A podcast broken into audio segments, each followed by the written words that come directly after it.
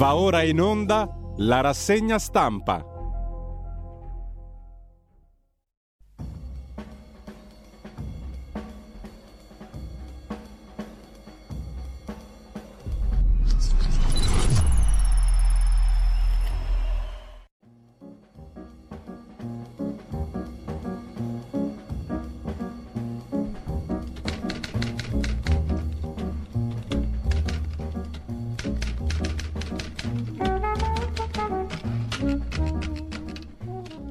Cordiale buongiorno a tutte le ascoltatrici e a tutti gli ascoltatori da Giulio Cainarca e ben all'appuntamento con la rassegna stampa giovedì 11 gennaio, sono le 7.30, radiolibertà.net e la pagina Facebook di Radio Libertà per avere come tutti i giorni il palinsesto di giornata più o meno sott'occhio. Intanto apriamo con l'agenzia ANSA di stamani. Sciogliere i gruppi neofascisti dopo H. Larenzia. Schlein attacca Meloni. Question time alla Camera, botta e risposta tra la segretaria Dem e Piantedosi, il ministro dell'Interno, il quale dice il ricordo tradito dalla riproposizione di gesti e simboli che rappresentano un'epoca condannata dalla storia.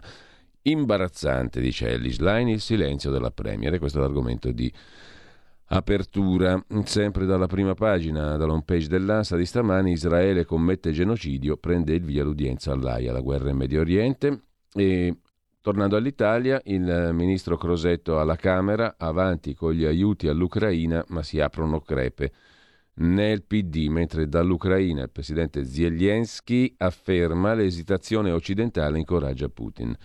Stati Uniti 2024, accuse e attacchi, scontro a tutto campo tra Nikki Haley e De Santis all'interno del partito repubblicano di Donald Trump. Quando ero presidente, ha detto Trump, il mondo mi temeva.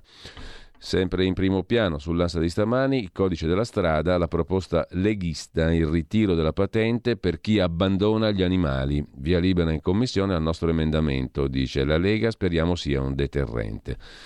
Il decreto sul piano Mattei è legge, la cabina di regia a Palazzo Chigi via libera alla governance attesa per il decreto del Presidente del Consiglio dei Ministri che lo adotterà. Ne parleremo alle 8.20 con il capogruppo della Lega in Commissione Esteri, l'onorevole Simone Billi, che è intervenuto ieri in aula sulla questione del piano Mattei. E mh, mm, sempre scorrendo l'home page dell'agenzia ANSA di stamani, oltre allo sport, il calcio, c'è in primo piano anche la politica con il muro contro muro tra Lega e Fratelli d'Italia sulle candidature, a partire dalla Sardegna dove il presidente uscente, il leghista Solinas, dice sono fiducioso nell'unità del centrodestra. Il vice segretario leghista Crippa serve un passo indietro di Fratelli d'Italia, ma il ministro Lollobrigida afferma il nostro candidato resta Truzzu, il sindaco Fratelli d'Italia di Cagliari. E Salvini non avevo detto a Meloni che non mi sarei candidato, ha precisato il segretario leghista. Non l'avevo avvertita prima. Sgarbi indagato per il quadro di Manetti trafugato, il sottosegretario dice non ho ricevuto avvisi, non ho rubato. Con questo lasciamo l'agenzia ANSA, andiamo a una notizia, tra l'altro, che spara Repubblica in primo piano, prima delle prime pagine. A proposito di Giorgia Meloni, uomo del boss senese, il papà di Giorgia Meloni. Riflettori di report su Rai 3 sul padre del premier Giorgia Meloni. Domenica andrà in onda il servizio, ma Repubblica lo anticipa oggi sui tentativi delle mafie di entrare in contatto con Fratelli d'Italia, specie in Lombardia, il racconto di un pentito, Perrella. Intanto i rapporti del papà di Giorgia Meloni con il boss campano, considerato il re della droga a Roma, Michele Senese. A parlarne sarà il report in una puntata molto delicata che andrà in onda domenica su Rai 3 alle 21, scrive Repubblica, e si concentrerà soprattutto sui tentativi delle mafie in Lombardia di tenere contatti con esponenti di spicco di Fratelli d'Italia. Indagando su questi rapporti, il giornalista Giorgio Mottola intervista un noto collaboratore di giustizia che parla dei legami tra Senese, appunto il boss della droga a Roma, boss Campano, eh, il, parla dei rapporti, questo eh, collaboratore di giustizia o pentito che dir si voglia, tra Senese e Francesco Meloni, cioè il papà del Presidente del Consiglio Giorgia Meloni, scomparso nel 2012, definito più volte dalla figlia da tempo un estraneo. La leader di Fratelli d'Italia ha raccontato nella sua autobiografia di non avere rapporti con lui dal 1988, da quando aveva 11 anni Giorgia Meloni. Report domenica manda in onda un'intervista a Nunzio Perrella, collaboratore di giustizia, uomo di Camorra, che ha raccontato la gestione illecita dei rifiuti in Campania facendo scattare diverse indagini.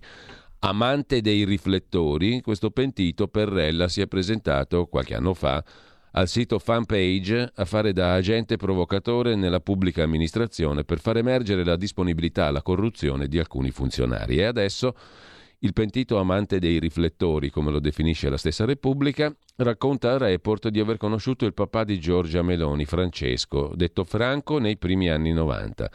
Il 25 settembre del 95 è stato arrestato nel porto di Mao, a Minorca, Spagna, perché trovato in possesso di 1500 kg di hashish su una barca a vela. Perrella sostiene di aver chiesto in quegli anni al boss Michele Senese la disponibilità di importanti quantitativi di hashish. Senese gli risponde in maniera positiva, gli assicura di avere disponibilità e avrebbe fatto riferimento a un suo uomo che con la barca a vela faceva in quegli anni uno o due viaggi al mese tra Spagna, Marocco e Italia. Il suo nome è Franco, cioè il papà di Giorgia Meloni. Perrella aggiunge di aver visto Franco con Senese a Nettuno nel litorale romano nel 92. All'inizio non sapeva il cognome di questo contatto di Senese, poi Perrella, dopo le notizie riemerse sul papà di Giorgia Meloni, ha visto la foto e a report conferma: ho visto che era proprio il papà di Giorgia Meloni. Il giornalista chiede se è sicuro e lui sì. Perrella, che avrebbe parlato anche ai magistrati di questo Franco Meloni dopo l'avvio della collaborazione di giustizia, continua sostenendo che Franco Meloni era finito nel giro dei Senese per un vecchio debito che aveva col capostipite del clan di Camorra, già dagli anni 90 presente in forze a Roma nella gestione del traffico di droga. Per quanto concerne poi il resto del servizio, come ha affermato, Giorgia Meloni non ha contatti con il padre dall'88, la madre di Giorgia Meloni, Anna Paratore, dopo la separazione ha una relazione con Raffaele Matano, rimasto socio di Franco Meloni in una SRL proprio in Spagna. La Presidente del Consiglio, intervistata nella trasmissione TV Belve, recentemente ha aggiunto se una bambina di 11 anni decide che il padre non lo vuol più vedere e poi lo fa davvero, evidentemente quest'uomo qualcosa ha fatto. Mio padre ha fatto di tutto per non farsi volere bene. Faccio fatica a dire che era una brava persona. Dopodiché il report, nella puntata che andrà in onda domenica, si concentra su rapporti vischiosi tra personaggi in odore di mafia in Lombardia ed esponenti di Fratelli d'Italia. In particolare Gioacchino Amico, che secondo un'indagine della Procura di Milano per conto dei clan di Camorra, Andrangheta e Cosa Nostra, avrebbe tentato di procacciare affari e costruire relazioni con esponenti di primo piano della politica lombarda, da qui contatti con la sottosegretaria Paola Frassinetti e l'eurodeputato Carlo Fidanza, che non sapevano dei suoi legami con i clan. Amico progetta anche di candidarsi, questo Gioacchino Amico, che secondo appunto la procura è vicino alla Camorra e all'Andrangheta, per non farsi mancare niente anche a Cosa Nostra, questo amico progetta anche di candidarsi a sindaco nel comune milanese di Busto Garolfo con Fratelli d'Italia. Indagando sulle infiltrazioni del clan senese fuori dalla campagna, il report intervista Parrella e arriva a Franco Meloni. Così su Repubblica, con un altro articolo di complemento, quei 1500 kg di droga a bordo della barca. Cavallo pazzo, il giallo dei due viaggi, il papà di Giorgia Meloni, con la quale Meloni non ha avuto alcun rapporto da quando aveva 11 anni. Ergo? Ergo decidete voi. In ogni caso, eh, lasciamo, lasciamo il primo piano di Repubblica e andiamo a dare un'occhiata, poi ci sono diversi servizi Lì diciamo, o meglio, ci sono diversi lanci di agenzia sulla vicenda di Erba, Olindo Romano, Rosa Bazzi, ci torniamo sopra dopo, ci sono anche diversi articoli dai quotidiani di oggi, ma vi dedichiamo un capitolo a parte. Nel frattempo andiamo a dare un'occhiata alle prime pagine dei quotidiani di oggi. Partiamo come al solito da avvenire l'apertura del quotidiano cattolico sul premierato. Meloni ripensa l'architettura della riforma istituzionale. Dopo il sì all'arrivo nell'aula del Senato del disegno di legge Calderoli sulle autonomie regionali, Fratelli d'Italia chiede di rafforzare la riforma costituzionale del premierato. I temi sul tavolo via il Premier di scorta, la possibilità che il Parlamento dia solo la sfiducia e il tema delle soglie minime del doppio turno per eleggere il Premier. Alta tensione sulle regionali, intanto il partito di Meloni ignora il pressing di Salvini per il bis di Solinas in Sardegna. Lollo Brigida, il ministro dell'Agricoltura, ha detto che il candidato presidente della Sardegna è Truzzu, cioè l'esponente di Fratelli d'Italia, sindaco di Cagliari. Tremano le alleanze locali. L'assegno di inclusione al posto del reddito di cittadinanza sono mezzo milione 502 mila le domande per l'assegno di inclusione che sostituisce il vecchio reddito di cittadinanza. Intanto l'Istat segnala che 1.300.000 italiani lavorano per meno di 8 euro all'ora. In primo piano sul quotidiano cattolico anche la guerra dei narcos in Ecuador, l'Ecuador nel caos totale dopo l'irruzione di un gruppo armato in uno studio televisivo nella città portuale di Guayaquil e la presa di ostaggi che si è conclusa fortunatamente in breve tempo con la loro liberazione e l'arresto degli assalitori, altri episodi di violenza in Ecuador, decine di morti e feriti. Il presidente Daniel Noboa ha dichiarato che il paese è in un conflitto armato interno e ha ordinato la neutralizzazione dei gruppi criminali coinvolti nel narcotraffico con un decreto pubblicato oggi. In Italia intanto più voglia di pace, la questione delle armi all'Ucraina spacca il PD e i 5 Stelle. Lasciamo avvenire, vediamo l'apertura del Corriere della Sera. Candidature alta tensione regionali, Lega e Fratelli d'Italia e Ferri Corti. Intanto si va verso una stretta sulle intercettazioni per quanto riguarda la riforma della giustizia. Nessun accordo sul voto in Sardegna. Sugli aiuti all'Ucraina Conte dice no, la scelta di astenersi agita il Partito Democratico e dal primo piano del Corriere della Sera all'editoriale di Walter Veltroni su natalità, welfare, ripensare un paese che cambia. L'allarme dell'editore del Corriere della Sera della Sette, Urbano Cairo, sul calcio e presidente del Torino. Così si affossano i club. Le misure del governo, l'incontro in FIGC. Sembra quasi che il governo voglia affossare il calcio, dice il presidente del Torino Urbano Cairo dopo l'incontro in Federazione Italiana Gioco Calcio. Pagina 43 il dettaglio. Di spalla la telefonata di Olindo a Rosa, ora avremo un nuovo processo. Ho chiamato Rosa, l'ho saputo, e com'era felice, queste le prime parole di Olindo alla notizia della nuova udienza. Ora avremo un vero processo. Al Corriere della Sera parla anche il procuratore generale di Milano Nanni sulla vicenda Tarfusser, ma ne torniamo a parlare dopo. Intanto dal primo piano del Corriere della Sera il, l'Ecuador le forze armate dell'Ecuador è la foto d'apertura che sedano la rivolta nella prigione del litorale a Guayaquil. Clan all'attacco, narcotraffico, violenze e morti, Ecuador nel caos, siamo in guerra, dice il presidente. Influenza record, in Italia 6 milioni 700 mila casi, la stagione influenzale 23-24 al picco, una delle più intense, 6 milioni 700 mila italiani a letto in diminuzione la tendenza a vaccinarsi, tutto quello che c'è da sapere, pagina 21 del Corriere della Sera. La cronaca da Genova, l'accusa di stupro per pallanuotisti di serie A1, video hard nei loro telefoni, due universitari di Genova, atleti della pallanuoto semiprofessionistica, sono indagati per violenza sessuale dopo una serata in discoteca. Una vittima, una ventenne che è stata filmata e malmenata, scrive il Corriere della Sera. Il Fatto Quotidiano di Marco Travaglio apre con la foto di Matteo Salvini, omissis. In che senso? Una porcata al giorno, scrive il Fatto. Sbianchettano Salvini.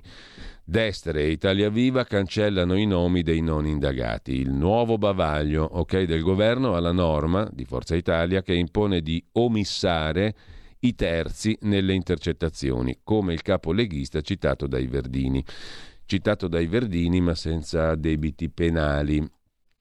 Tra l'altro, Carraia Renzi, Banca Italia, Salva Etruria, c'è Boschi Senior, esclusiva ancora su Renzi e coloro che gli ruotano intorno, come il fedelissimo di Matteo, Marco Carrai, che parlava di Monte Paschi Siena coi servizi segreti nel 2014, Bengini, che l'allora Premier promuoverà numero due dell'AISI, il servizio segreto interno, instaura col suo braccio destro di Renzi un rapporto di reciproche confidenze sulla banca senese e non solo, tutte le email, anche qui c'è da capire dov'è il reato.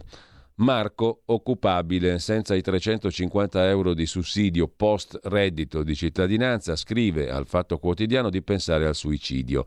La ministra Calderone legge e sblocca i soldi. Per avere un po' di dignità devi perderla, scrive il Fatto nella frase sopra la testata.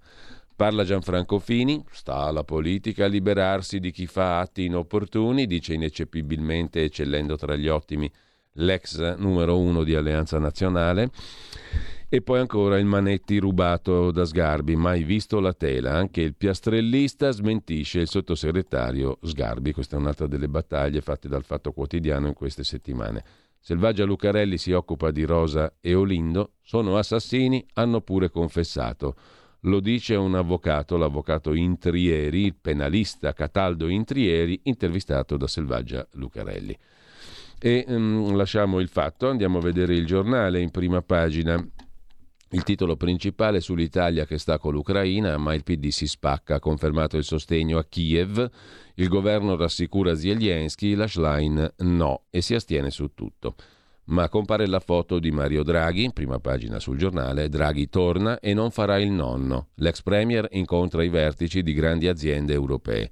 È candidato alla presidenza del Consiglio dell'Unione europea. Il direttore Alessandro Sallusti si occupa di politica estera, divisi sugli esteri, il PD inadatti a governare. In campo anche la protesta dei contadini. L'articolo di Angelo Allegri si occupa delle marce dei contadini in tutta Europa, dalla Polonia alla Francia, passando per la Germania. Il vecchio continente e l'Europa fa i conti con il nuovo protagonismo politico degli agricoltori, stretti tra condizioni di mercato sempre più difficili e le richieste degli ecologisti. E poi c'è la questione dell'abuso d'ufficio, un reato che colpisce molti amministratori, sindaci, le vittime innocenti dell'abuso d'ufficio, elencate dal giornale da nord a sud, a destra e a sinistra, il 90% delle inchieste sugli amministratori, sindaci, eccetera, è finito nel nulla. Dubbi sull'abuso d'ufficio. E poi una notizia che è uscita ieri sulla giudice apostolico, la ricorderete, la giudice di Catania, nessun dossieraggio, smentita la fake news, non c'è nessuna centrale di dossieraggio al Ministero dell'Interno. L'esposto sul caso della giudice Yolanda Apostolico è stato archiviato dai magistrati di Catania, scrive il giornale. Lega infangata sui dossier.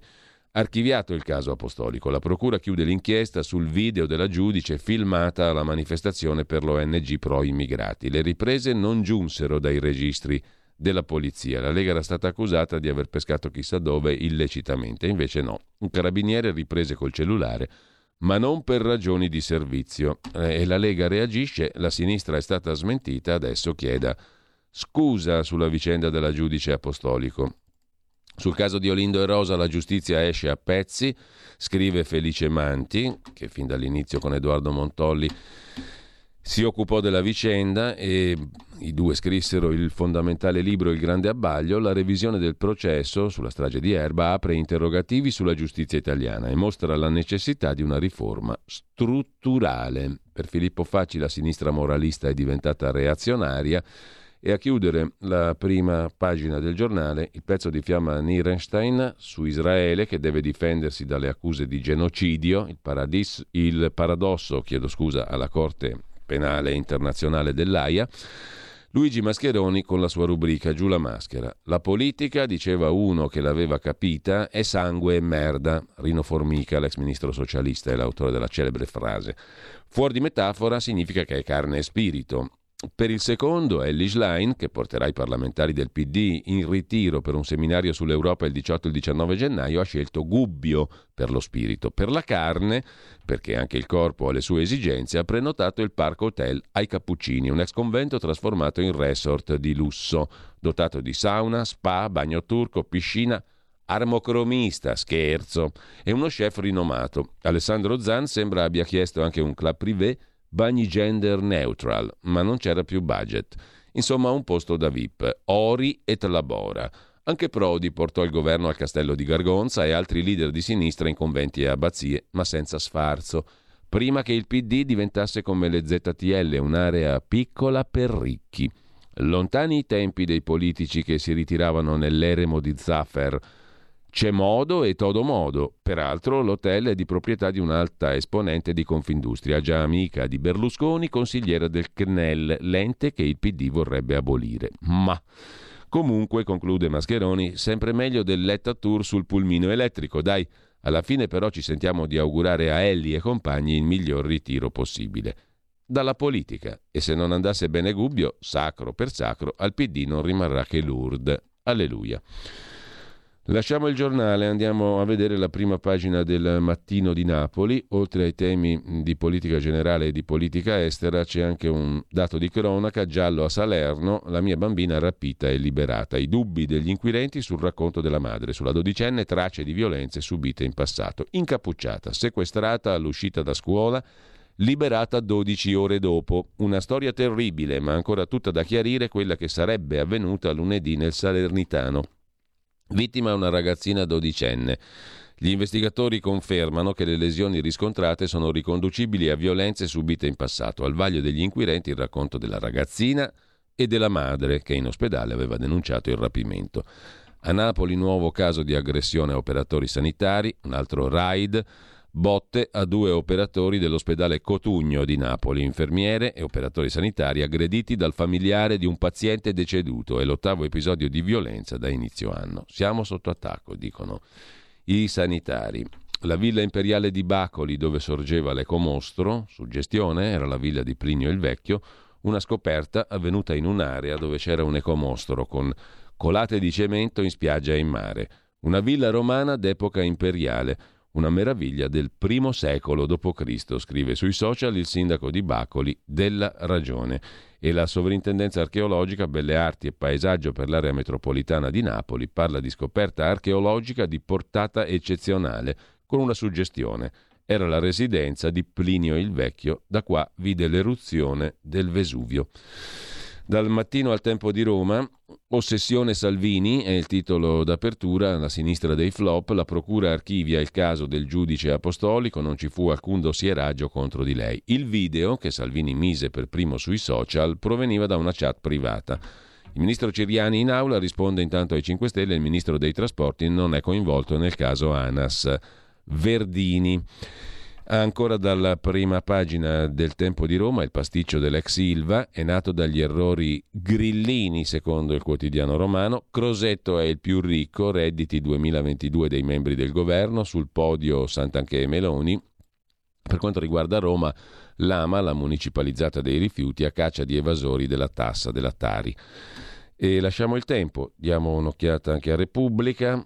Due gli argomenti, in taglio alto le truffe degli influencer, basta truffe, arriva l'autorità per le comunicazioni adesso a fare piazza pulita delle ferragnate. Dopo il caso di Chiara Ferragni, indagata dalla Procura di Milano per truffa aggravata, l'autorità per le garanzie nelle comunicazioni, l'AGCOM, impone regole stringenti agli influencer di maggior notorietà equiparati a veri e propri editori. Come un giornale, una radio o una tv, gli influencer sono tenuti al rispetto degli interessi e dei valori della collettività e dei principi fondamentali del testo unico dei media audiovisivi.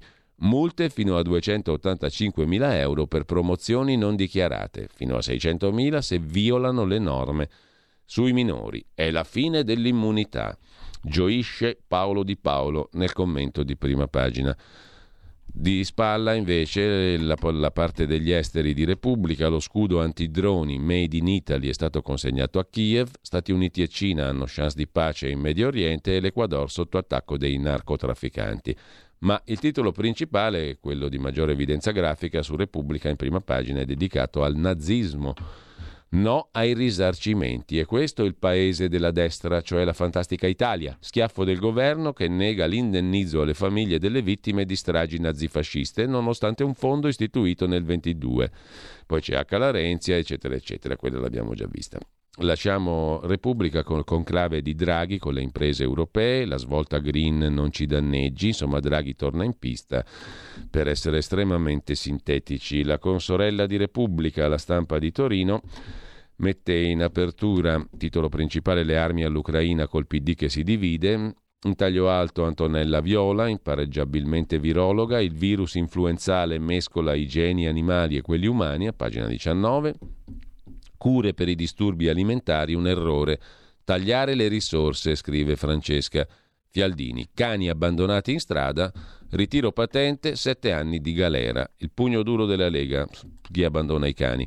Tra gli operai dell'Ilva, travolti dai debiti, mi hanno inguaiato, dice un operaio. Pretendo un incentivo all'esodo. In cinque anni di cassa mi sono riempito di debiti. Devo levarmi il mutuo oppure compio.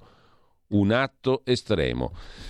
Poi c'è il tema dell'Italia impoverita che va a fare la spesa al discount, lo racconta Paolo Griseri. In primo piano ancora l'attrice e regista Cortellesi, le fiabe sessiste, una lezione di Cortellesi su Biancaneve e le altre fiabe sessiste. Virginia Raffaele, attrice comica, imitatrice, La vita in una giostra, racconta la sua infanzia. E poi c'è Gianluigi Nuzzi, che, come vedremo poi meglio quando apriamo il dossier Erba, si occupa di Rosa e del suo Olindo. Sono inchiodati dal DNA. Nuzzi è rimasto fermo al primo grado del 2008. E, ehm, poi vedremo il come ed il perché. Eh, infine, sempre dalla prima pagina della stampa di Torino, il dramma di Padova. Stefano, morto in cella.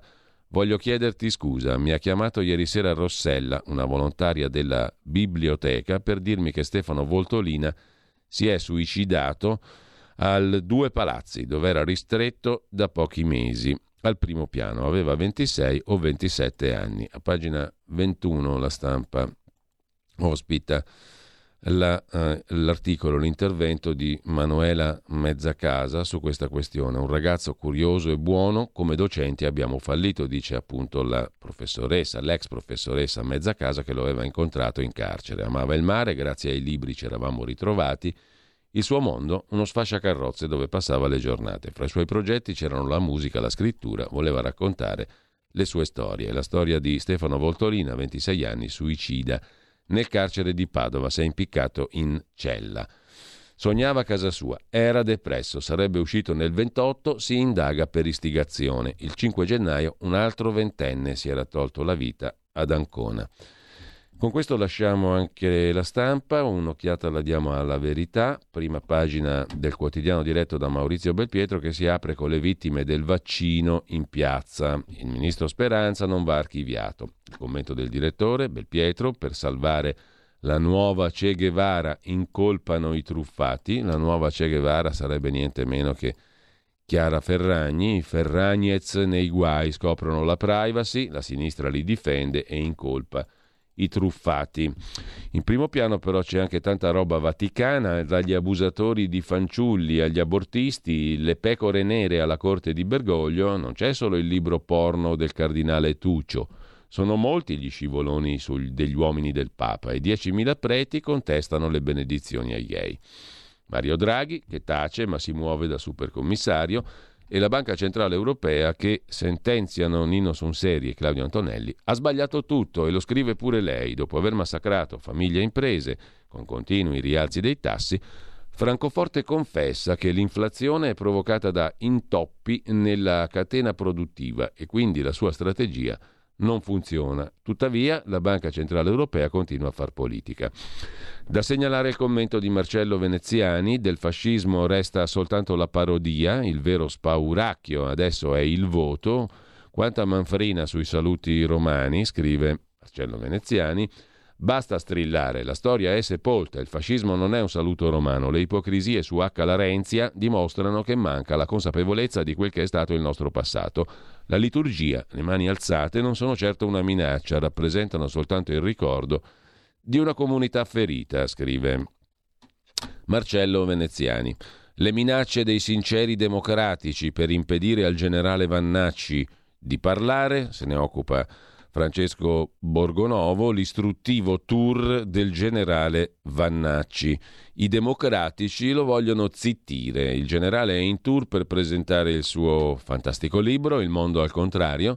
È finito nel mirino dei professionisti della protesta che provano con ogni mezzo a sabotarlo. Un albergatore, per paura delle rappresaglie degli antagonisti, ha addirittura revocato la concessione della sala dove doveva essere presentato il libro. La Lega continua il corteggiamento per candidarlo alle europee. Lui resta in silenzio. Il trucchetto della sala prenotata ma lasciata vuota è miseramente fallito. Lasciamo la verità con il fondo pagina. Giorgio Gandola, Bonaccini toglie le case popolari agli emiliani. La regione Emilia-Romagna abolisce il requisito dei tre anni di residenza. Gli alloggi andranno agli stranieri. E infine l'Italia continua a mandare armi, ma Crosetto ammette ci sono crepe nel fronte Zelensky, pro-Zelensky, pro-Ucraina. Vediamo pure Libero, qui troneggia, campeggia, eccelle, risalta, balza agli occhi la figura di un anzianissimo politico, Giuliano Amato, non anagraficamente, anzianissimo proprio politicamente, ex premier, ex presidente della Corte Costituzionale, ex tutto, il quale si ciuccia 28.000 euro lordi, molto lordi, di pensione al mese. Il dottore è sottile, ma la sua pensione è molto meno, scrive Fausto Carioti. Amato è il monumento, diciamo così, alla, al, alla politica, quella che fa incazzare i cittadini sempre. Non basta dire che cosa ti fa incazzare della politica, viene fuori la foto di Giuliano Amato. È la sintesi di tutto ciò che fa incazzare il cittadino medio italiano, più o meno. 28.000 euro lordi di pensione al mese per aver servito il paese, naturalmente. Abbiamo la piccola pausa delle 8 eh, nella quale approfittiamo anche di ascoltare, per ascoltare, come si parla male in questa radio, che è italiana orribile, approfittiamo di ascoltare il primo brano musicale. Qual è? Lo scopriremo soltanto aguzzando le orecchie Stai ascoltando Radio Libertà. La tua voce libera, senza filtri né censura. La tua radio.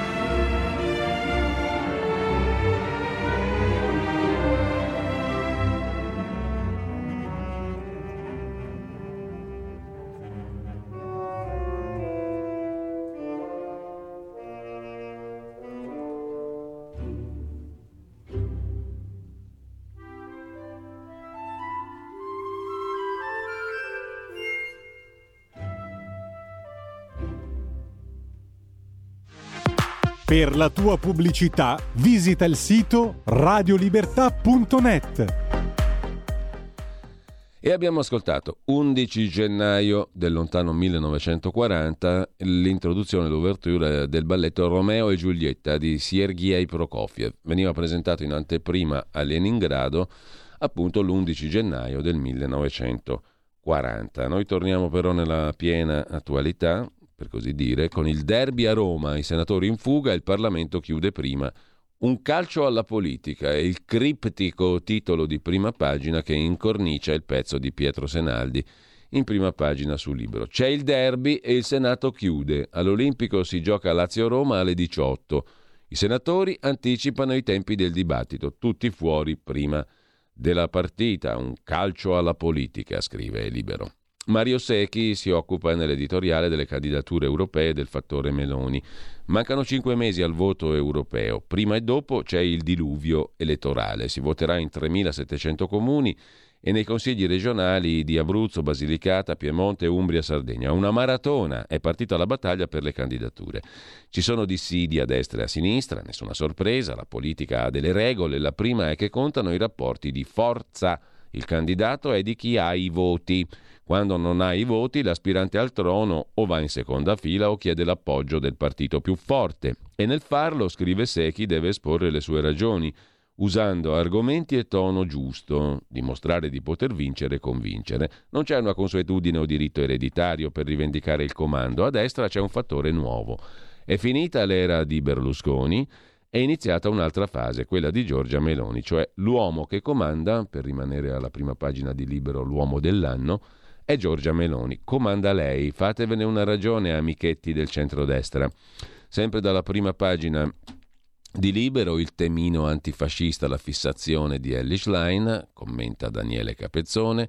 In Emilia Romagna le case popolari ai migranti, paga Bonaccini, paga il contribuente ovviamente, e poi paradisi dei pensionati all'estero. Ecco come cambia la mappa. In Portogallo la tassazione torna normale. L'italico pensionato adesso va a cercare agevolazioni fiscali in Albania e in Slovacchia. Infine Sandro Iacometti sul negazionismo di Landini sul fisco, il leader della CGL mistifica i dati fiscali, in che senso? Lo scopriamo a pagina 10. Landini nega la realtà, fa la guerra ai dati del fisco a proposito dei soliti temi, l'evasione, i ricchi, eccetera, eccetera. Italia, la sanità, i condoni a raffica, la deriva autoritaria, il ritorno del fascismo, il patriarcato. Qualche bagianata in politica la si dice per forza, ma quando il giochino si trasferisce sull'economia, scrive Iacometti, la strategia diventa grottesca. Tifare per il declino dell'Italia non è un bello spettacolo, il problema è continuare a parlare di declino e baratro quando i dati dicono diversamente. Siamo in, in pieno sviluppo, in pieno fermento economico in Italia, no? Lasciamo con questo eh, anche libero, andiamo a dare un'occhiata a Italia Oggi, poi sentiremo alla fine della rassegna stampa alle 9.25 eh, il diritto e rovescio audio-video che ci regala tutti i giorni il direttore di Italia Oggi Pierluigi Magnaschi. Intanto processo digitale al restyling, un argomento tecnico, pagina 22 il dettaglio, dal 14 gennaio entrano in vigore le nuove regole tecniche del processo digitale civile e penale, resta il doppio binario per il deposito degli atti. Il centrodestra sta esplodendo in periferia, il tema di politica in prima pagina e non solo nelle regioni dove si vota a giugno. Uscita trionfalmente dalle elezioni politiche, la coalizione sembrava destinata a cementarsi nel governo Meloni, e invece, al primo stormir di fronde, elezioni regionali ed europee, stanno esplodendo problemi e dissidi, tanto che Meloni, in quanto leader massimo di Fratelli d'Italia, si ritrova sotto assedio. A puntare i cannoni non sono i nemici, bensì gli amici, il che è un classico della politica. Quando c'è tanta polpa, eh, ci sono anche tanti pretendenti a mangiarsela, è normale in tutte le coalizioni, in tutte le bande, in tutti i clan. Mentre a proposito di diritto e rovescio, per capire cosa sta succedendo in Francia bisogna tenere presente che a Parigi il Premier è parafulmine del Presidente della Repubblica, scrive nella sua rubrica, nel suo corsivo, il direttore Magnaschi. Quando il governo ha consenso, il merito viene intercettato da Macron, che se lo attribuisce. Quando il governo incontra difficoltà, la colpa è del Premier.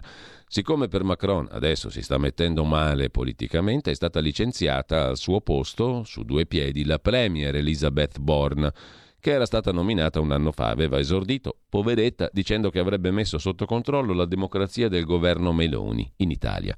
Al suo posto è stato nominato Premier Gabriel Attal, 34enne, bravissimo, che non voleva saperne di diventare Premier, perché teme di essere gettato anche lui via prima della fine del mandato di Macron. Attal invece voleva conservarsi come ministro in vista, in vista, in luce, insomma, per potersi poi candidare fra tre anni alla presidenza della Repubblica. Macron lo ha fregato così, Gabriel Attal.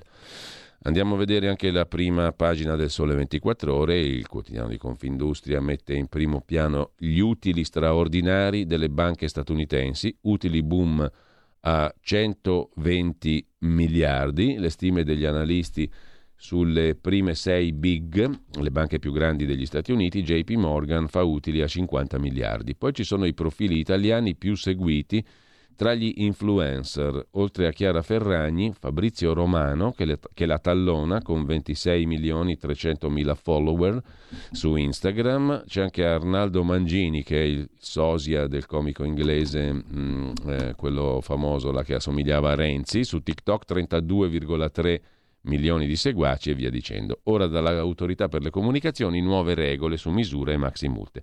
Gli influencer saranno trattati come editori, come testate eh, editoriali. Lasciamo il eh, quotidiano di Confindustria, uno sguardo lo diamo anche alla prima pagina del foglio, l'articolo di apertura in taglio alto è di Matteo Mazzuzzi sulle parole e le opere del cardinale Tucio Fernandez, il Ratzinger di Bergoglio che sta terremotando la Chiesa. La vida viene come viene. Un personaggio veramente interessante questo Tucio Fernandez, il cardinale che dovrebbe custodire la dottrina della fede della Chiesa Cattolica e sembra invece essere dipinto come uno che fa tutto il contrario. Vabbè, perlomeno c'è un po' di fermento, di vivacità. E intanto, sempre dalla prima pagina del foglio di oggi, sindaci senza soldi, in arrivo il decreto fitto sui progetti stralciati dal PNRR, ci sono 7 miliardi di euro di delusioni per i comuni italiani. C'è anche una Mediaset sempre più comunista, l'eschimo a Mediaset, Pier Silvio diventa comunista, scrive il foglio. E poi non ho sparato io. Il deputato di Fratelli d'Italia Pozzolo tira in ballo il caposcorta del sottosegretario Del Mastro. Fratelli d'Italia è in ansia. Se è vero che ha sparato il, caporco- il caposcorta del sottosegretario Del Mastro, che succede? Infine, Rosa e Olindo sospetti è la rubrica contro Mastro Ciliegia in prima pagina sul foglio di Maurizio Crippa, il vice direttore del foglio. Di Rosa e Olindo, scrive Crippa, colpisce sempre questo, cioè che sono i colpevoli perfetti, perfino prima del delitto. Perché, come narrativizzò Pino Corrias, questi due portavano la colpa della Brianza, dei Danè, del leghismo, di Radio Maria ma colpisce anche questo. Quasi vent'anni dopo, appena se ne parla, si alza il muro di Berlino della colpevolezza senza sé e senza revisione. È questo in un paese che per Moro ha celebrato cinque processi. Perché cinque processi per Moro o anche per Soffri e nemmeno uno per Rosa e Olindo? Eh, eh, questo, questo, tutto questo avviene appunto in un paese che ha celebrato cinque processi per Aldo Moro, sebbene fosse un caso tanto semplice, sono stati i mostri delle Brigate Rosse. Per Rosa e Olindo, osserva Maurizio Crippa, nemmeno l'ipotesi del dubbio è ammessa.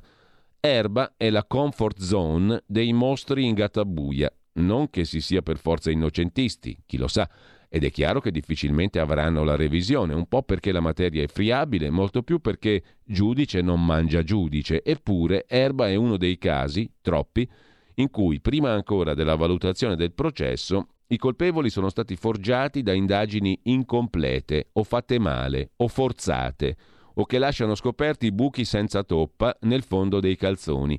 Quel riconoscimento nato in seconda battuta. I pasticcetti della scientifica, come per Garlasco, Iara, Perugia, Cogne.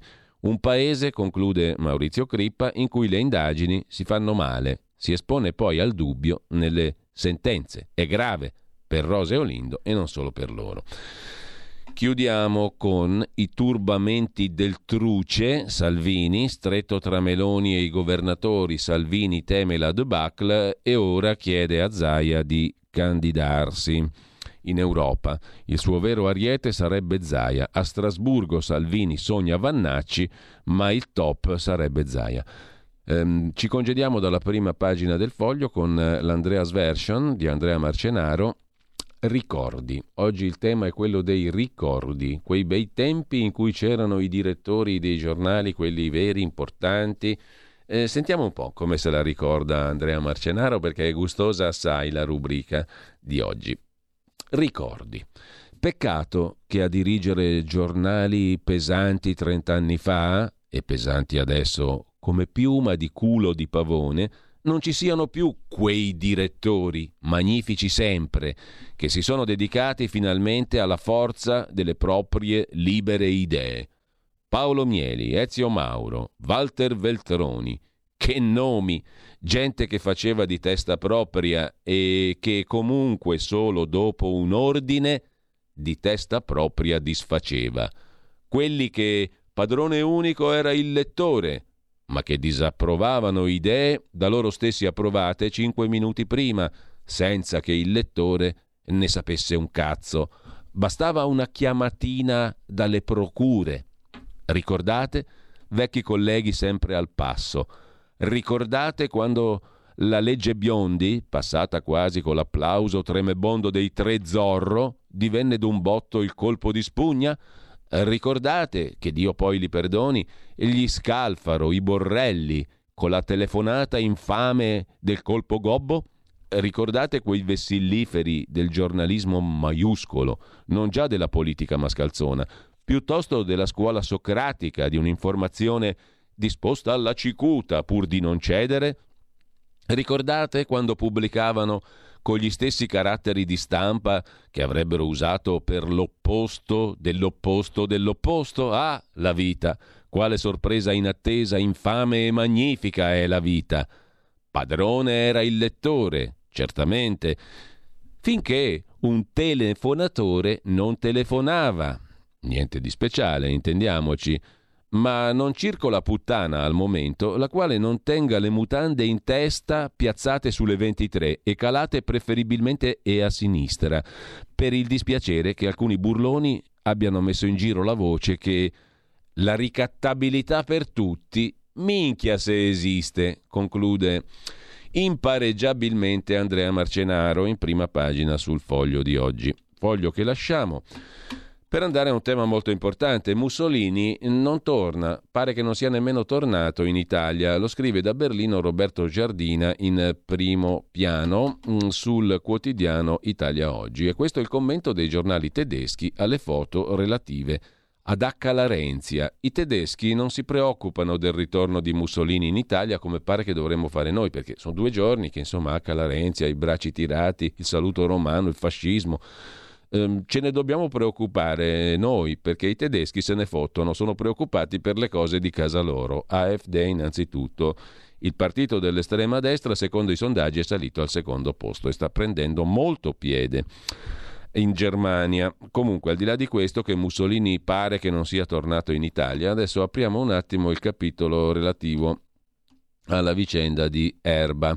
Partiamo da mm, Dagospia che recupera un articolo di leggo.it che fa un po' la sintesi, ma poi vediamo anche la stampa di oggi, naturalmente i quotidiani di oggi. Sono contentissimo, così Olindo Romano, condannato in via definitiva all'ergastolo con la moglie, si è rivolto a uno dei suoi legali, Diego Soddu, il tutore, che lo ha incontrato in carcere a opera dopo la riapertura del caso. Romano, spiega l'avvocato Soddu, è un po' spaesato. Non vedo l'ora che arrivi quel giorno per affrontare un vero processo, avrebbe detto Lindo Romano.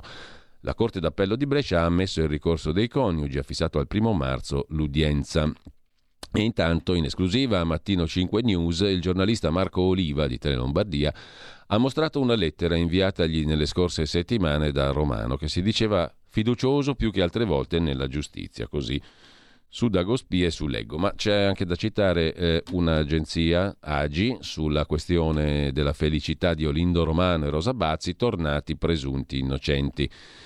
Il giorno dopo la decisione dei giudici di Brescia di ordinare un nuovo processo per la coppia accusata della strage di Erba, l'attenzione è tutta per loro. Lui ha telefonato a lei, scrive l'agenzia AGI, per condividere la speranza che venga cancellato l'ergastolo. Lei lo sapeva già, era felicissima, come me ha spiegato Olindo a uno dei suoi legali, Diego Soddu, che è andato a trovarlo ad opera in carcere. Era spaesato e contentissimo, dice il legale. Lei sta a bollate e i contatti tra i due non si sono mai interrotti. L'avvocato Fabio Schembri, autore di una delle istanze di revisione che hanno convinto la Corte d'Appello di Brescia ad approfondimenti, spiega all'agenzia AGI Tecnicamente i miei assistiti sono tornati presunti innocenti, visto che sono imputati in un nuovo processo, il primo marzo in aula. Non ci sarà alcun'altra valutazione sull'ammissibilità delle istanze di revisione, dice Schembri.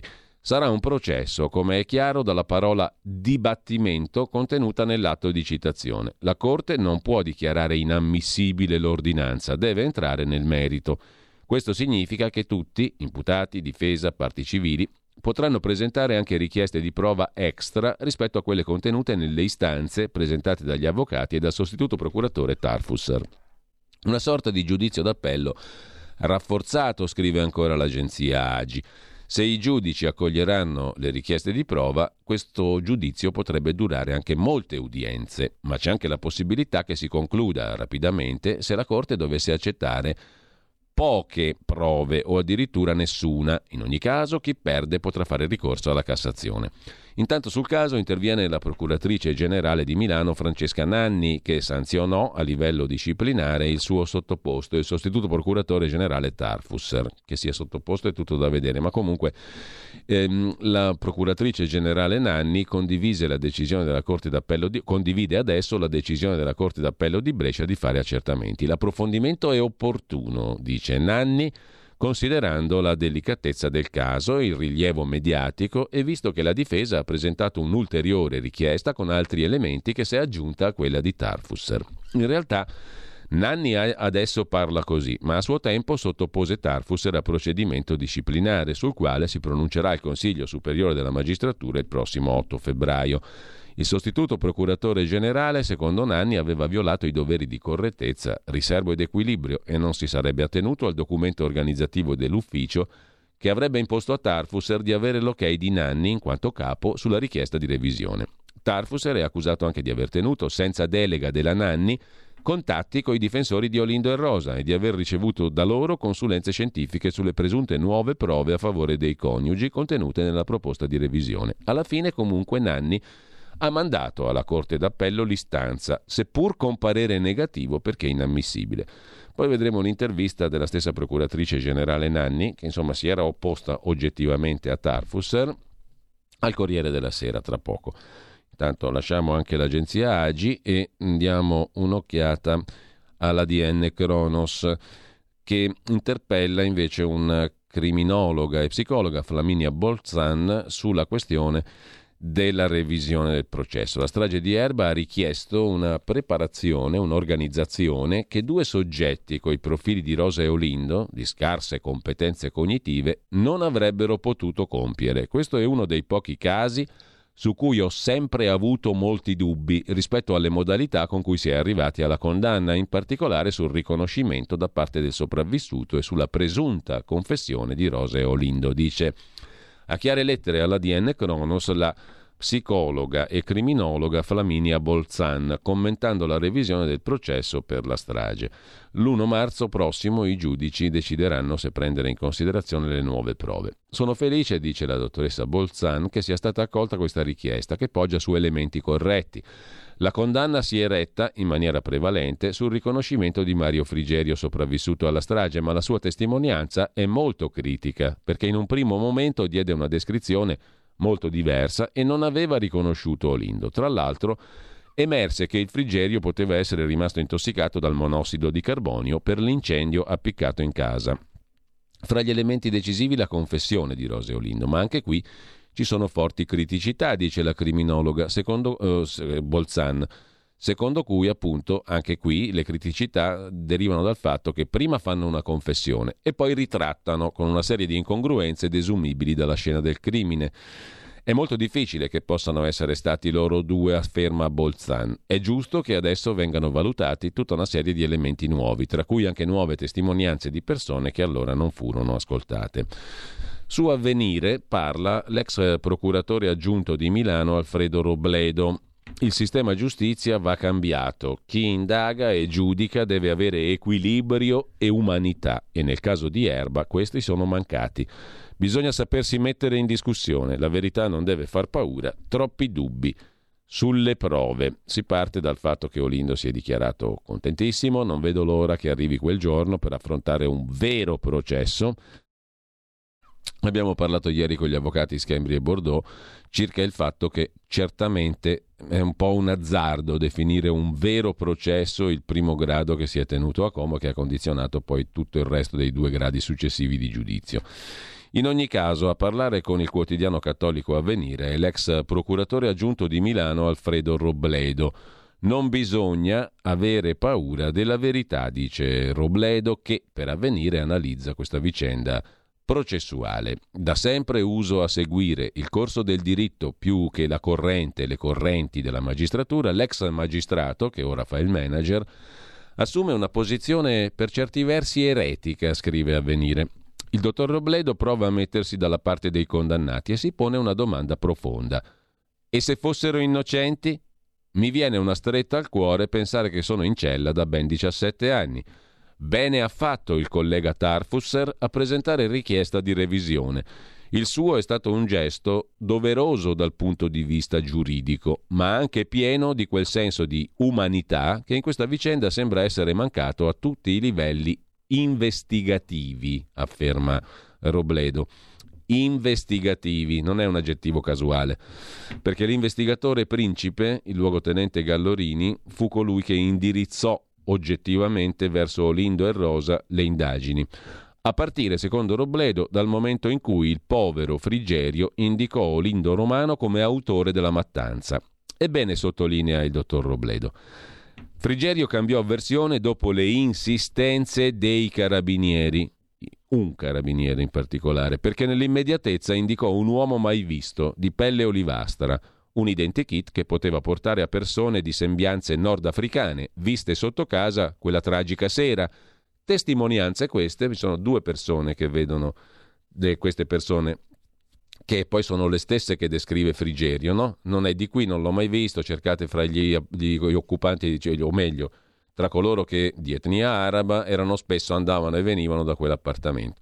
Due persone di, di sembianze nordafricane vengono viste sia da un tunisino, spacciatore in quel di Erba, sia dall'idraulico Fabrizio Manzeni che abita di fronte va a sbattere la tovaglia con le briciole e nel momento in cui proprio c'è l'incendio e stanno andando via da via Diaz fuori dalla corte due persone che lui descrive esattamente come, come come ha descritto il suo aggressore all'inizio Mario Frigerio, e esattamente come lo spacciatore tunisino Brahim Bemcenkum descrive appunto ai carabinieri. I carabinieri poi, quando avranno la, la cosa molto diciamo mh, inquietante, è che quando i carabinieri di Erba, Gallorini e i suoi, diciamo, ricevono questa descrizione da parte dello spacciatore tunisino, la tengono nel cassetto fino a dopo l'arresto di Olindo e Rosa e fino a dopo le confessioni.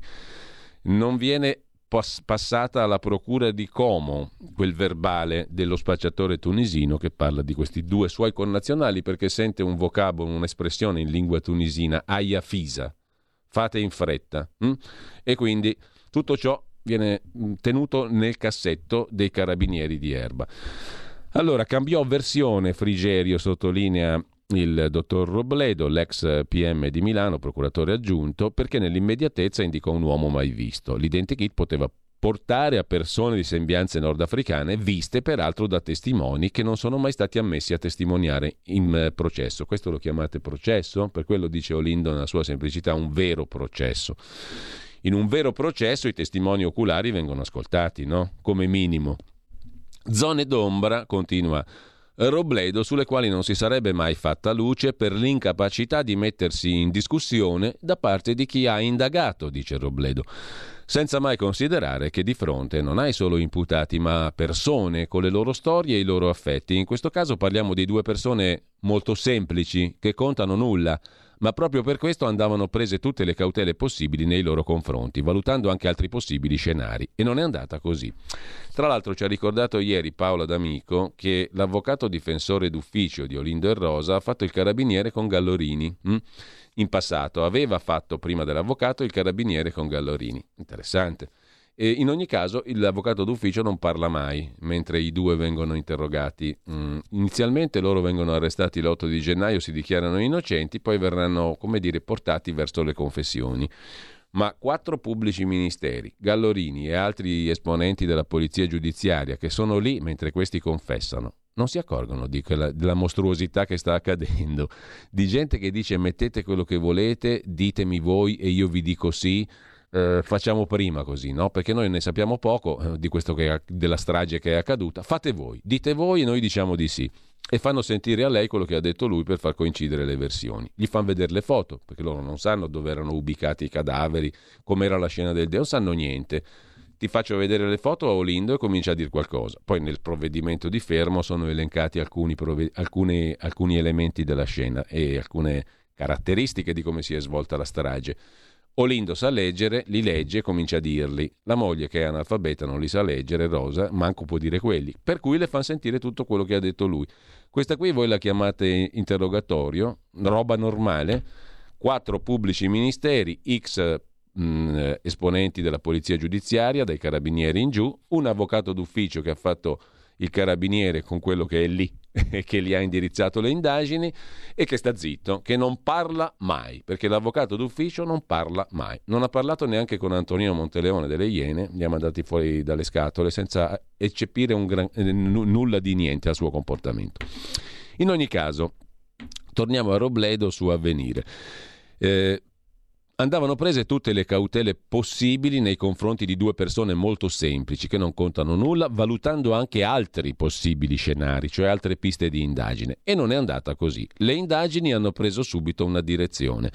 Si è andati avanti stratificando convinzioni a mio parere sbagliate anche per la fretta di trovare un colpevole. Eppure Toccherà ancora una volta a giudici terzi stabilire se la strada intrapresa è stata corretta o no. Secondo Robledo, scrive ancora a venire, le prove alla base della condanna sarebbero tutto fuorché granitiche. Tarfusser, osserva Robledo, ha ben evidenziato le debolezze dell'accusa.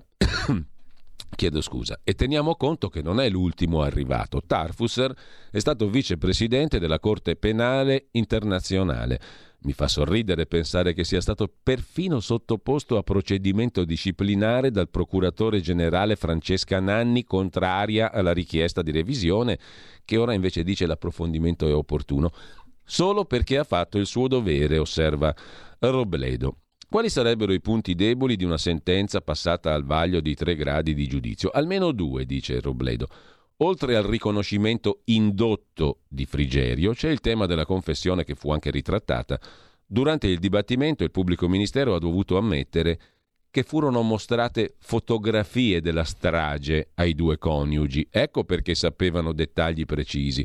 Inoltre speravano di avere benefici penali, senza contare che temevano di non vedersi mai più. Erano perfino arrivati a sperare in una cella matrimoniale ci sono poi gli elementi legati al sangue. Non ne è stato mai trovato nell'abitazione dei Romano né sui loro vestiti. Solo sul tappetino dell'auto c'era una macchia ematica che però potrebbe essere finita lì perché era sulla scarpa di un investigatore. In realtà non è il tappetino, ma il battitacco dell'auto e nel battitacco dell'auto, se voi guardate la foto agli atti, non si vede assolutamente niente, cioè è una traccia che non esiste.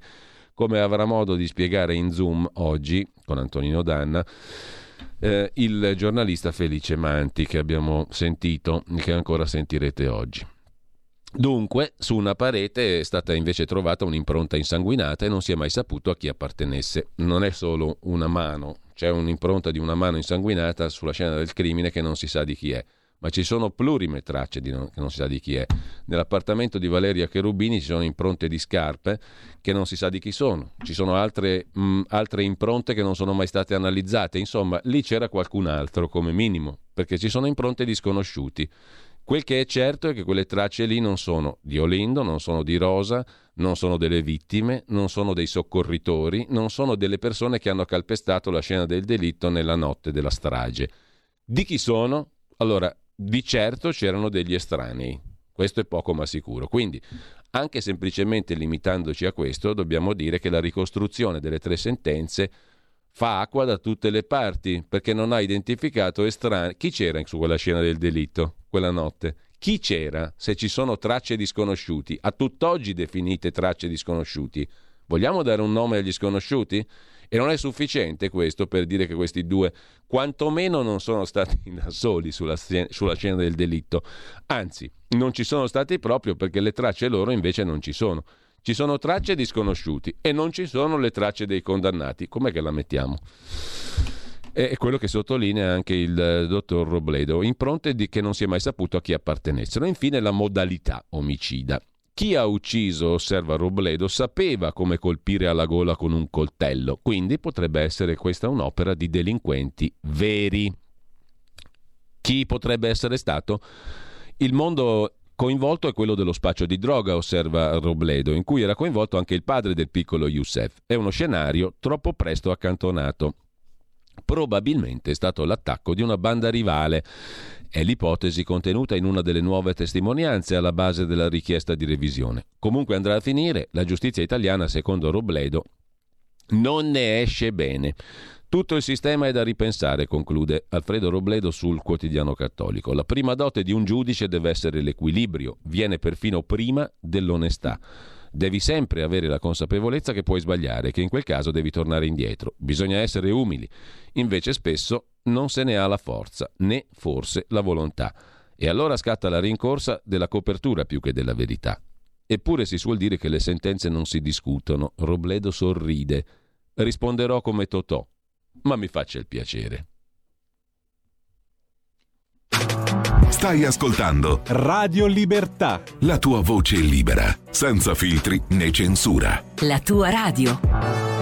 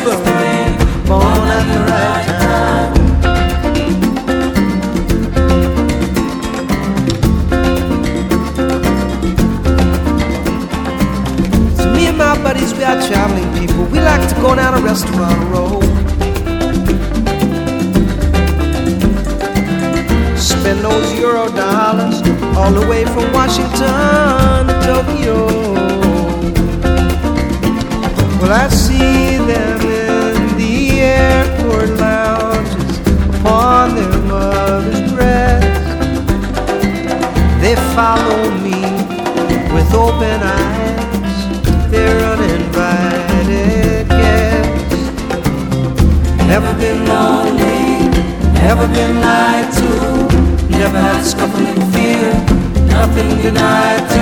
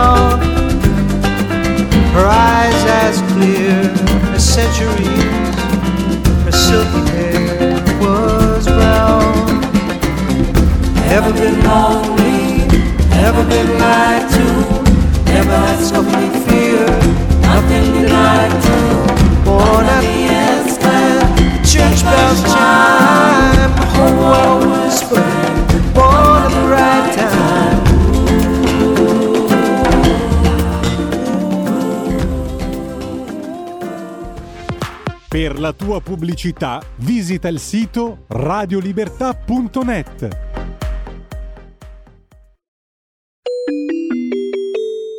Qui Parlamento. In collaborazione con il gruppo della Lega alla Camera abbiamo la nostra rubrica qui Parlamento, oggi dedicata a un argomento del quale si è discusso ieri alla Camera, discussione generale per convertire il decreto legge che reca disposizioni urgenti per il piano Mattei. Ne parliamo con Simone Billi, capogruppo della Lega in Commissione Esteri, che abbiamo eh, il piacere di avere con noi in collegamento telefonico. Buongiorno onorevole Billi, grazie. Buongiorno, buongiorno, a tutti voi. Allora, il piano Mattei, se ne è parlato tanto anche a livello diciamo così, di divulgazione di massa, eh, è mm, oggetto di questo decreto legge, dicevamo, ehm, e mm, nei pochi minuti che abbiamo a disposizione mm, vorremmo ripercorrere anche i temi che lei ha toccato nel suo intervento alla Camera per illustrare la natura e mm, la caratteristica di questo piano. Un progetto molto ambizioso che vuole rafforzare la posizione dell'Italia nel Mediterraneo e la collaborazione tra Italia e Stati del continente africano. La finalità è quella di promuovere sviluppo economico e sociale sostenibile e duraturo per affrontare, tra le altre cose, anche il problema dell'immigrazione, per limitare diciamo così, la spinta all'immigrazione promuovendo appunto uno sviluppo economico, nel nome di Enrico Mattei che altrettanto cercò di fare con la sua Eni negli anni che furono, no? Sì, sì certo. Innanzitutto il piano Mattei definisce la struttura, quella che si chiama la governance di, di questa azione. Quindi questa struttura viene definita nel piano Mattei come una cabina di regia diciamo così, governativa, con la presenza di diversi vice ministri dei ministeri eh, di, di riferimento. E inoltre secondo me è una cosa molto innovativa e positiva il coinvolgimento del cosiddetto sistema Italia, cioè ICE, SACE, SINEST e Cassa Depositi e Prestiti e inoltre altre imprese pubbliche e private che possono essere individuate con un successivo decreto. Questa cosa del sistema Italia è molto importante perché mm. nel corso del, del, dei decenni, diciamo così, dei decenni passati si è sempre detto che il sistema Italia anche rispetto ai sistemi degli altri paesi europei come quello tedesco quello francese che fanno commercializzazione all'estero è un sistema molto de- più debole perché spesso eh, ci facciamo, come si può dire, la guerra tra di noi, vari, le varie istituzioni sono un po' in, in, non solo in competizione ma spesso anche in conflitto, mentre gli altri paesi europei eh, molto spesso hanno un'organizzazione più, più compatta e lavorano sì. in squadra.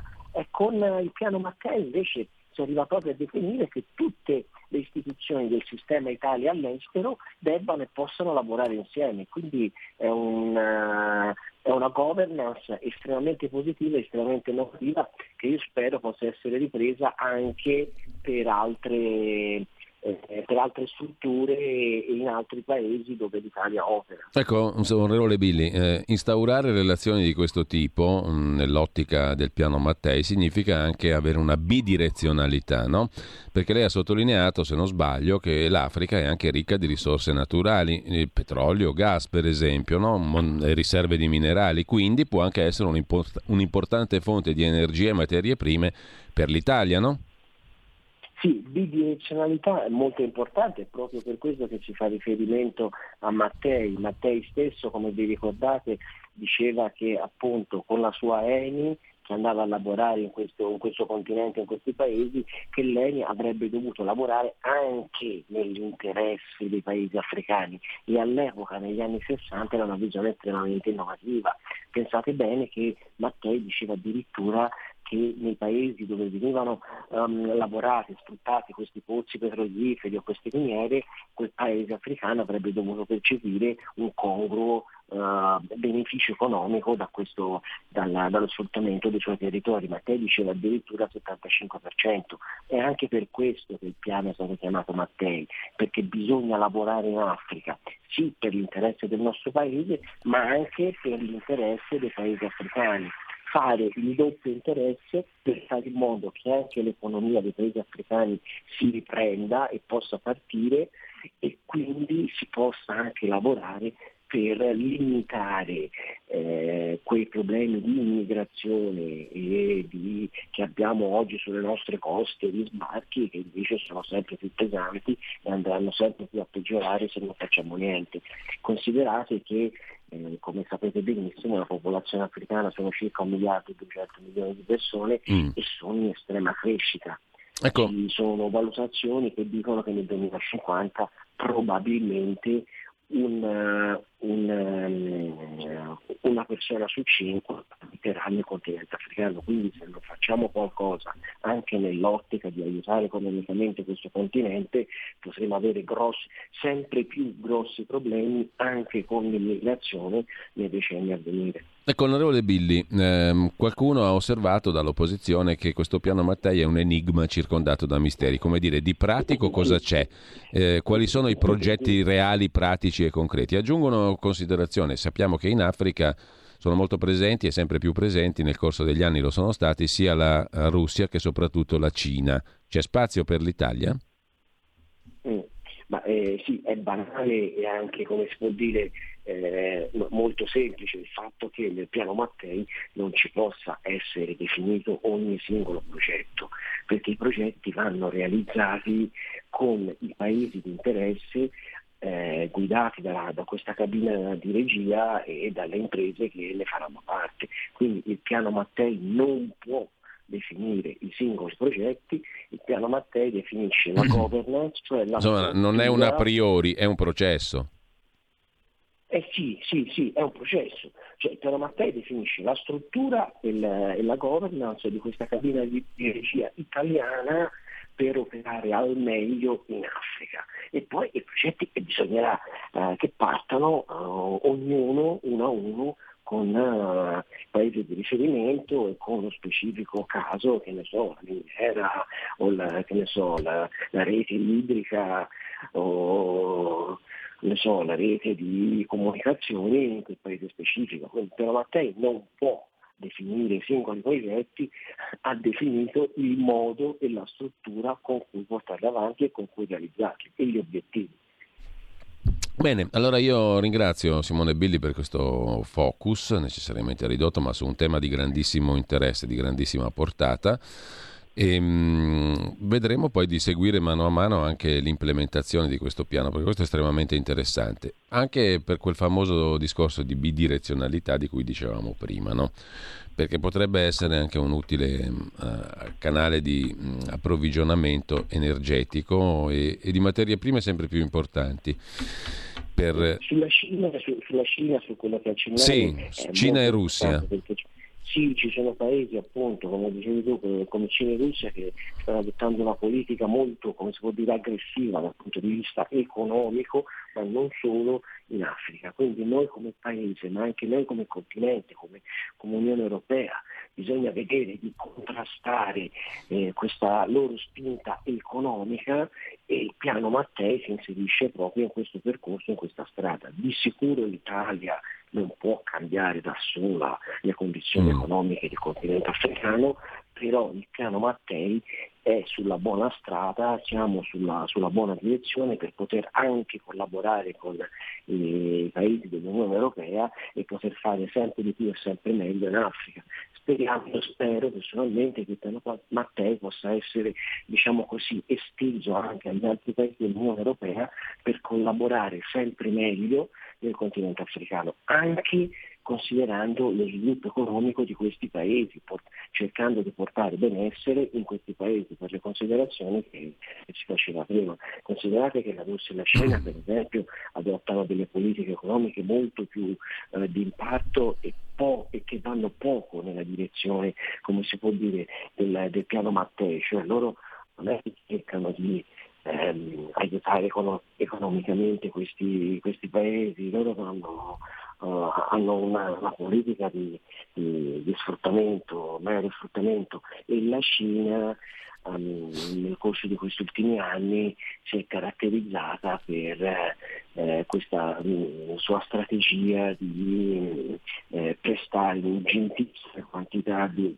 finanziarie e dei soldi per fare grosse infrastrutture, grosse opere eh, sul territorio di questi, di questi, paesi, poi questi paesi non hanno più la, la forza e la potenza e la possibilità di, ehm, di, di pagare i debiti contratti con la Cina per queste grosse infrastrutture e quindi si crea un problema di debito, di debito pubblico per il singolo paese africano nei confronti della Cina. Questo è un grosso problema che sta venendo sempre più fuori e noi con il piano Mattei vogliamo contrastare anche questo tipo di atteggiamento. I paesi africani hanno bisogno di una mano dal punto di vista economico per cercare di, risol- di risollevarsi e come diciamo noi sempre della Lega aiutiamoli a casa loro, aiutiamoli anche a crescere perché ognuno ha diritto di stare a casa propria, a vivere, a lavorare e a prosperare a casa propria. Quindi è assolutamente necessario che si parta più presto con eh, i primi progetti per il piano Mattei e speriamo, ripeto, di poter anche coinvolgere gli altri paesi dell'Unione Europea in modo sempre più stretto, in modo sempre più forte per collaborare insieme e, e lavorare in questo modo nel continente africano. Grazie, allora Simone Billi, eh, grazie e buon lavoro. Grazie a voi e un saluto a tutti i radioascoltatori. Ciao a tutti. Qui Parlamento. E abbiamo ascoltato prima il calendario musicale alla mano, 11 gennaio del 92, il cantautore americano Paul Simon, celeberrimo Simon Garfunkel, porta il suo tour Born at the Right Time in Sudafrica, all'Ellis Park Stadium di Johannesburg. Abbiamo appunto sentito il brano Born at the Right Time. Torniamo però al, eh, agli articoli degni di nota di oggi, mm, magari così improvvisando facciamo poi un approfondimento più dettagliato sulla vicenda di Erba se non facciamo in tempo a farlo adesso, visto che il tempo scorre rapido, però mh, consider- le considerazioni fatte dall'ex procuratore aggiunto di Milano Alfredo Robledo su Avvenire mi sembravano particolarmente interessanti, per cui vi ho voluto proporre integralmente l'articolo che trovate a pagina 10 di Avvenire di oggi.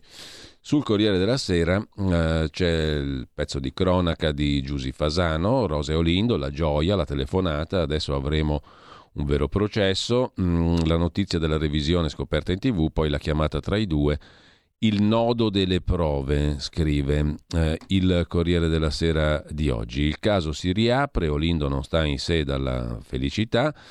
Dell'udienza di, dell'1 marzo dice non vedo l'ora che arrivi quel giorno, ci ho sperato così tanto. L'avvocato Soddu che è andato a trovare Olindo in carcere dice di aver colto l'emozione di Olindo mentre raccontava del momento in cui ha saputo tutto e chiedeva adesso che succederà il primo marzo. Dare una risposta è difficile, intanto inizierà il processo e poi vedremo.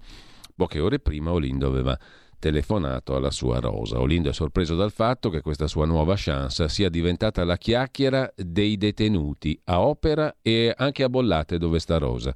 Ne parla tutto il carcere, è stato il suo stupore davanti all'avvocato Soddu. Che piega prenderà questo caso, conclude il Corriere della Sera, si potrà capire meglio il giorno dell'udienza, quando si deciderà se e quali fonti di prova ammettere. La decisione di tornare in aula è il fischio d'inizio. La corsa verso l'eventuale libertà è a ostacoli. Difficilissima, per non dire impossibile, scrive il Corriere della Sera, ma Olindo per la prima volta in cella sorridente. Dopodiché Giusy Fasano intervista la procuratrice Francesca Nanni. Il suo ufficio, cioè la Procura Generale di Milano, ha espresso e ha inviato ai colleghi di Brescia un parere negativo sulla richiesta di revisione avanzata dal sostituto procuratore Tarfusser. Adesso però Brescia ha deciso di riaprire il processo. Se lo aspettava? chiede Giusy Fasano al procuratore capo di Milano Francesca Nanni della Procura Generale. Sinceramente, dice la dottoressa Nanni, di fronte a un caso così delicato Considerando il rilievo mediatico che ha avuto e visto che alla richiesta del collega Tarfusser si sono aggiunte altre due richieste parallele con ulteriori elementi di prova, credo che la decisione dei colleghi possa essere compresa se non condivisa. Possiamo dire che ha cambiato idea rispetto all'inammissibilità? No, risponde Nanni. Quello che possiamo dire è che qui da noi l'avvocato generale, in base agli atti depositati, ha ritenuto che non ci fossero elementi per la revisione e io ho condiviso quella valutazione e continuo a condividerla. Dopodiché leggo sui giornali che ci sarebbero altre prove nelle due istanze di revisione e né io né l'avvocato generale in questo caso possiamo valutare o decidere alcunché. Io ragiono davanti agli atti, non davanti a quel che leggo sui giornali, con tutto il rispetto per la vostra professione. Vista da fuori, dice l'intervistatrice, si direbbe che la questione di Erba ha aperto un conflitto all'interno della sua procura. Il sostituto Tarfusser parla di quattro anni di amarezza e dice che questa decisione dei colleghi di Brescia lo ripaga della negatività che ha subito. Io, risponde la dottoressa Nanni, non mi sento minimamente in conflitto col mio sostituto, né vedo alcun conflitto all'interno dell'ufficio che dirigo e non intendo neanche commentare queste esternazioni che mi lasciano indifferente. Le angherie di cui parla non possono vedermi responsabile, anche perché sono qui da meno di quattro anni. Però una cosa vorrei dirla. Vorrei chiarire che la segnalazione disciplinare del collega è una cosa ben distinta dal merito della vicenda di Erba. Se il collega invece di farlo proprio avesse risposto ai difensori del caso Erba con un atto ufficiale di rigetto della richiesta di revisione, la mia reazione sarebbe stata la stessa. Il problema è un altro.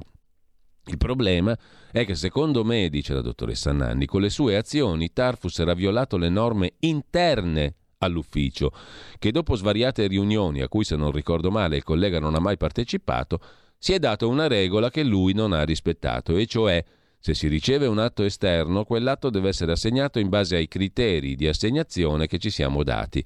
La dico in un altro modo, gli avvocati non possono scegliersi il sostituto al quale depositare il proprio atto.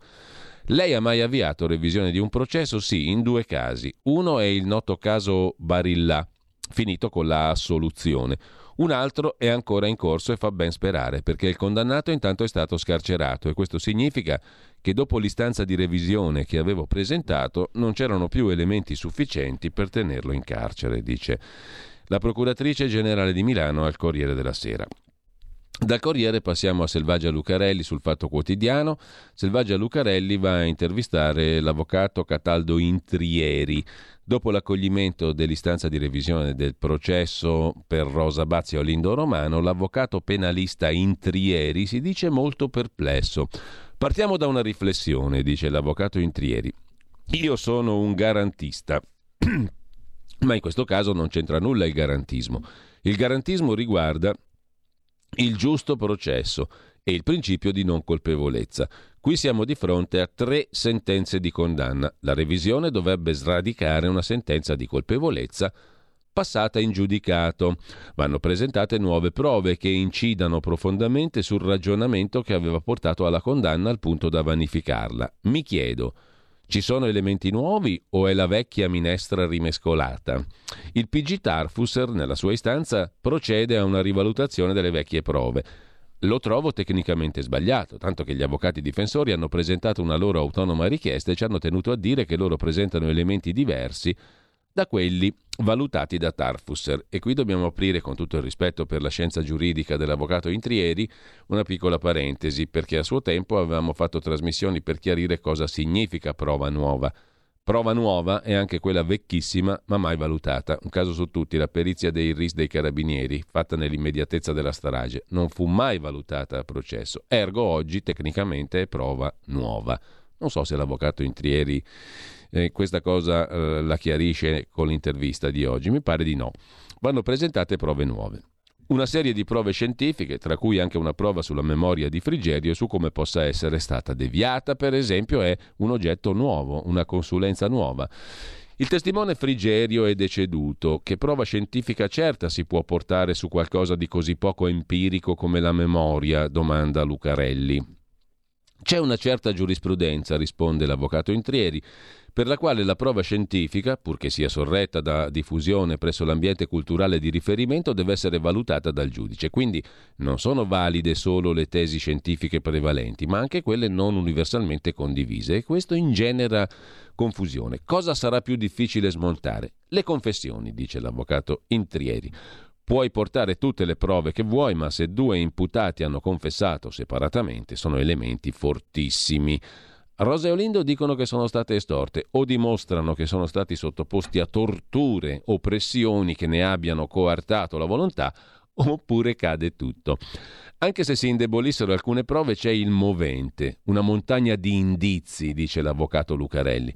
E l'avvocato Intrieri risponde: La Cassazione ha detto che le prove non puoi atomizzarle, separarle dal contesto. Se più indizi convergenti formano un ragionamento convincente, si arriva alla condanna. Domanda all'avvocato Lucarelli. Le premesse per una revisione, sem- anzi il pubblico ministero Lucarelli, le premesse per una revisione sembrano fragili, come si è arrivati fin qui? L'istituto della revisione è un caso eccezionale, spiega l'avvocato Intrieri, Cataldo Intrieri al fatto quotidiano. Qui, secondo me, siamo di fronte a quel che si può definire un processo mediatico alla rovescia. Normalmente il processo mediatico avviene per anticipare, orientare una dichiarazione di colpevolezza. Vedi il caso Verdini o il figlio di Grillo. Qui abbiamo un processo mediatico che nasce da un programma TV, insomma è colpa delle Iene. È colpa di Antonino Monteleone se i giudici di Brescia hanno detto sì alla revisione del processo. Riguarda non una fase di indagini di anticipato sputtanamento, dice tecnicamente l'avvocato Intrieri, ma un tentativo di sradicare mediaticamente una sentenza definitiva di condanna. È qualcosa direi di preoccupante, dice l'avvocato Intrieri. Finché nella fase delle indagini noi discutiamo sugli indizi è dialettica sana. Nel momento in cui si ricorre alla manipolazione mediatica su sentenze coperte da giudicato, tocchiamo un punto delicato, la certezza della pena. Diciamo che neanche un processo ha valore. Questa è una concezione molto curiosa dell'istituto della revisione, no? da parte soprattutto di un avvocato. Io non mi farei difendere da un avvocato così, devo dire la verità da cittadino, non mi farei difendere dall'avvocato Intrieri, perché questo mi dice se te sei condannato sei finito. Allora scusami, a cosa esiste a fare l'istituto della revisione? La certezza della pena non c'entra assolutamente nulla in questo caso. Quindi eh, sarebbe la manipolazione. Quindi i giudici di Brescia e della Corte d'Appello che hanno riaperto il processo sarebbero stati influenzati dalla trasmissione televisiva delle Iene da Antonino, dal nostro amico Antonino Monteleone. Per manipolazione mediatica cosa intende l'avvocato Intrieri? Intendo la capacità tramite l'uso dei media, di far prevalere una tesi argomentativa. E già i giudici sono imbecilli. Può anche essere rispettabile, ma se tu evidenzi determinate incongruenze soltanto e minimizzi le prove contrarie, stai manipolando. Il famoso cherry picking, cioè ti scegli le ciliegie che vuoi tu.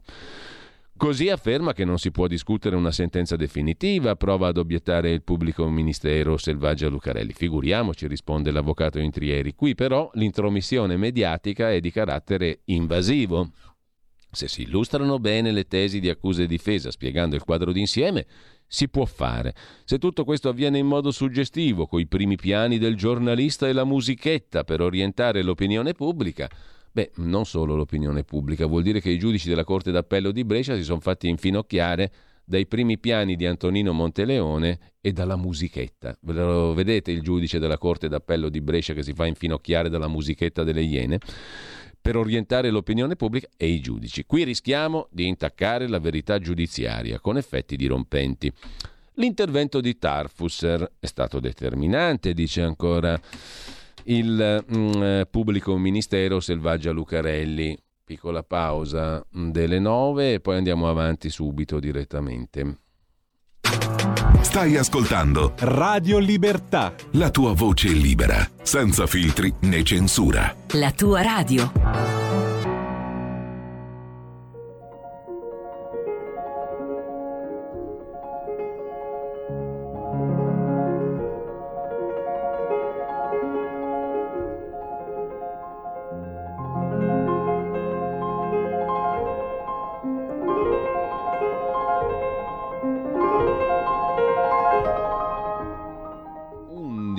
11 gennaio 1856. Sentite che roba bella, eh, Fruscio di primavera si intitola questo pezzo. Christian Sinding, compositore norvegese, nasceva oggi a Könsberg. Lo ascoltiamo però dopo con eh, molta più calma e torniamo però al pubblico ministero Lucarelli, all'avvocato Intrieri e all'intervento del eh, dottor Tarfus. Modalità anomala, dice l'avvocato Intrieri. La procuratrice Nanni ha un precedente importantissimo è lei che fece promuovere la revisione di un processo al pastore sardo Zuncheddo, ora scarcerato. In passato ha dunque dato grande dimostrazione di indipendenza. In questo caso ha deferito Tarfusser al CSM dicendo che si è appropriato di questa pratica di revisione senza incarichi e senza averla informata. Pare che si sia creata un'interlocuzione tra i difensori di Rosa Eolindo e Tarfusser. Così si è detto. Avvocato Intrieri, l'ha detto lo stesso Tarfusser eh, e anzi ha rivendicato il fatto che siano stati gli avvocati difensori a fornirgli il materiale sul quale lui ha studiato e che ha consultato. Lo ha detto nel suo atto, lo dice nel suo atto di richiesta di revisione il dottor Tarfusser. Non c'è niente di segreto, di oscuro o di losco. Se è avvenuto davvero non so in base a quale prassi, dice Eh, eh, senza temere il ridicolo, l'avvocato Intrieri. Io da avvocato posso parlare con chi ha un fascicolo, non posso scegliere il PM o il procuratore generale di riferimento con cui andare a parlare. Non credo ci siano precedenti. Tarfusser dice sono innocenti. Io odio i processi mediatici, dice l'avvocato Intrieri, anche perché sono usati quasi sempre contro gli imputati. Qui abbiamo un processo mediatico a favore non di presunti innocenti, ma di acclarati colpevoli. Il clamore mediatico è a favore di due assassini, non delle vittime delle parti offese. C'è stato un delitto atroce, non posso non interrogarmi. La procura di Como è di fatto sotto accusa, dice la collega eh, Selvaggia Lucarelli collega dei procuratori ovviamente in questo caso. Attenzione a screditare la magistratura, osserva l'avvocato Intrieri, perché è uno dei temi che riguardano la democrazia di questo paese. Qui si vuole dimostrare che c'è un pezzo di giustizia non solo inefficiente, ma deviato, capace di produrre un disegno criminale che ha portato alla colpevolezza di due persone di cui si sapeva l'innocenza. Perché questo si sta dicendo. Domanda finale del pubblico ministero Lucarelli. Se il processo si rifarà e Rose e Olindo saranno ancora condannati, chi dovrà chiedere scusa? Dovranno chiedere scusa, risponde l'avvocato Intrieri, quelli che hanno enfatizzato la vicenda, brutalizzato la memoria di chi ha perso i propri carichi e ha fatto illazioni sulle vittime. Il diritto all'informazione dovrebbe avere dei limiti. Qui si sono superati. È molto grave, adesso al di là dell'ironia che io posso esercitare, che un avvocato ragioni così, secondo me. Perché qui non si sono superati i limiti dell'informazione, ma c'è stato un difetto colossale di informazione fin dall'inizio della vicenda, perché tante cose non sono state nemmeno raccontate da um, gente come questa qua che abbiamo appena letto, non sono state nemmeno raccontate, quindi il difetto di informazione è stato enorme e clamoroso fin dall'inizio, altro che avere dei limiti. I limiti se li sono messi subito tantissimi giornalisti e non hanno raccontato un tubo di quello che erano i fatti e i dati. Come fai a farti un'opinione se non hai i dati e i fatti? Comunque andiamo oltre e chiudiamo anche il fatto quotidiano per andare al giornale. Il giornale con Felice Manti torna sopra a questa vicenda, vincitori e vinti. Comunque vada, l'eventuale riapertura del processo strage di Erba L'idea che un atroce crimine possa diventare un abbaglio giudiziario è una sconfitta per la giustizia, scrive Manti. Una volta incardinata alla Corte d'Appello di Brescia, la mattanza che costò la vita a quattro persone non è più solo affare di giornalisti e criminologi, ma capitolo di una lotta interna alla magistratura. Da un lato i giudici di Brescia, che con coraggio hanno deciso di vederci chiaro, dare credito sia alla richiesta di revisione degli avvocati sia a quella del sostituto procuratore generale Tarfusser, la cui pervicacia nel sostenere la necessità di un nuovo processo potrebbe costargli cara, visto che per aver parlato coi legali e letto le carte è sotto procedimento disciplinare. Lui ne esce vincitore, perde la procuratrice generale di Milano Nanni, ha fatto la guerra al sostituto per averla scavalcata, facendo carta straccia di un regolamento organizzativo interno pur di partorire una richiesta di revisione, secondo Nanni inammissibile. Purtroppo Brescia non la pensa così e l'ha sbugiardata, mandando un segnale a Milano, già nel mirino per i casi Amara, Storari e Pasquale. Nanni ieri ha tentato di girare la frittata.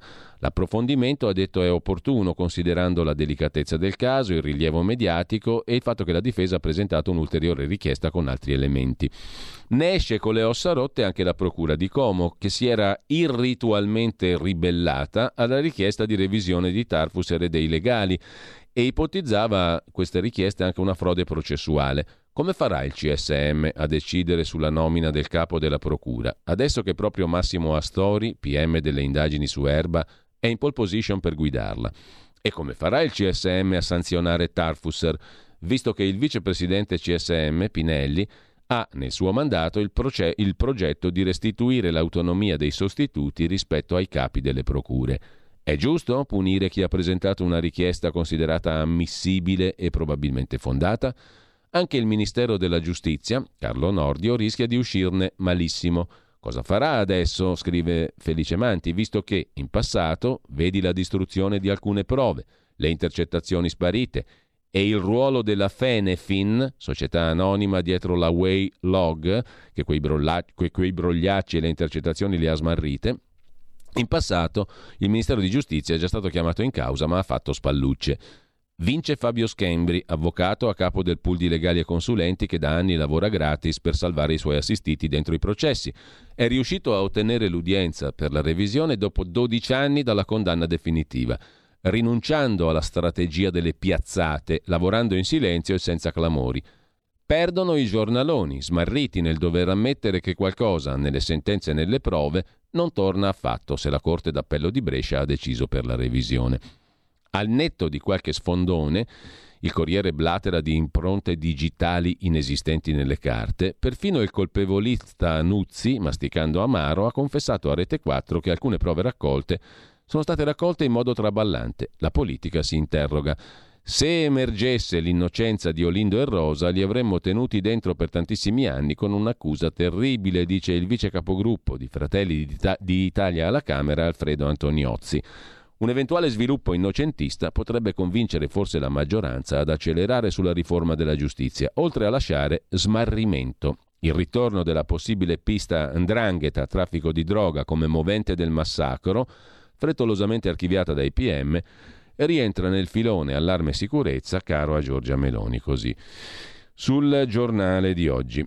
Eh, Gianluigi Nuzzi, appena citato, invece fa un articolone sulla stampa in fondo, scrive il celebre conduttore televisivo, è solo una questione di alleli, di quelle forme con cui un gene può presentarsi a livello cromosomico, frammenti di DNA che possono decidere le sorti di un imputato per strage, perché, spiega Nuzzi, la verità su Erba si gioca sulla scienza, al di là delle suggestioni, le verità monche. Bisogna dunque tornare al giorno di Santo Stefano del 2006, due settimane dalla strage di Via Diaz. A tarda sera il brigadiere Carlo Fadda dispone accertamenti, esegue anzi accertamenti tecnici sulla automobile Seata Rosa di Olindo Romano.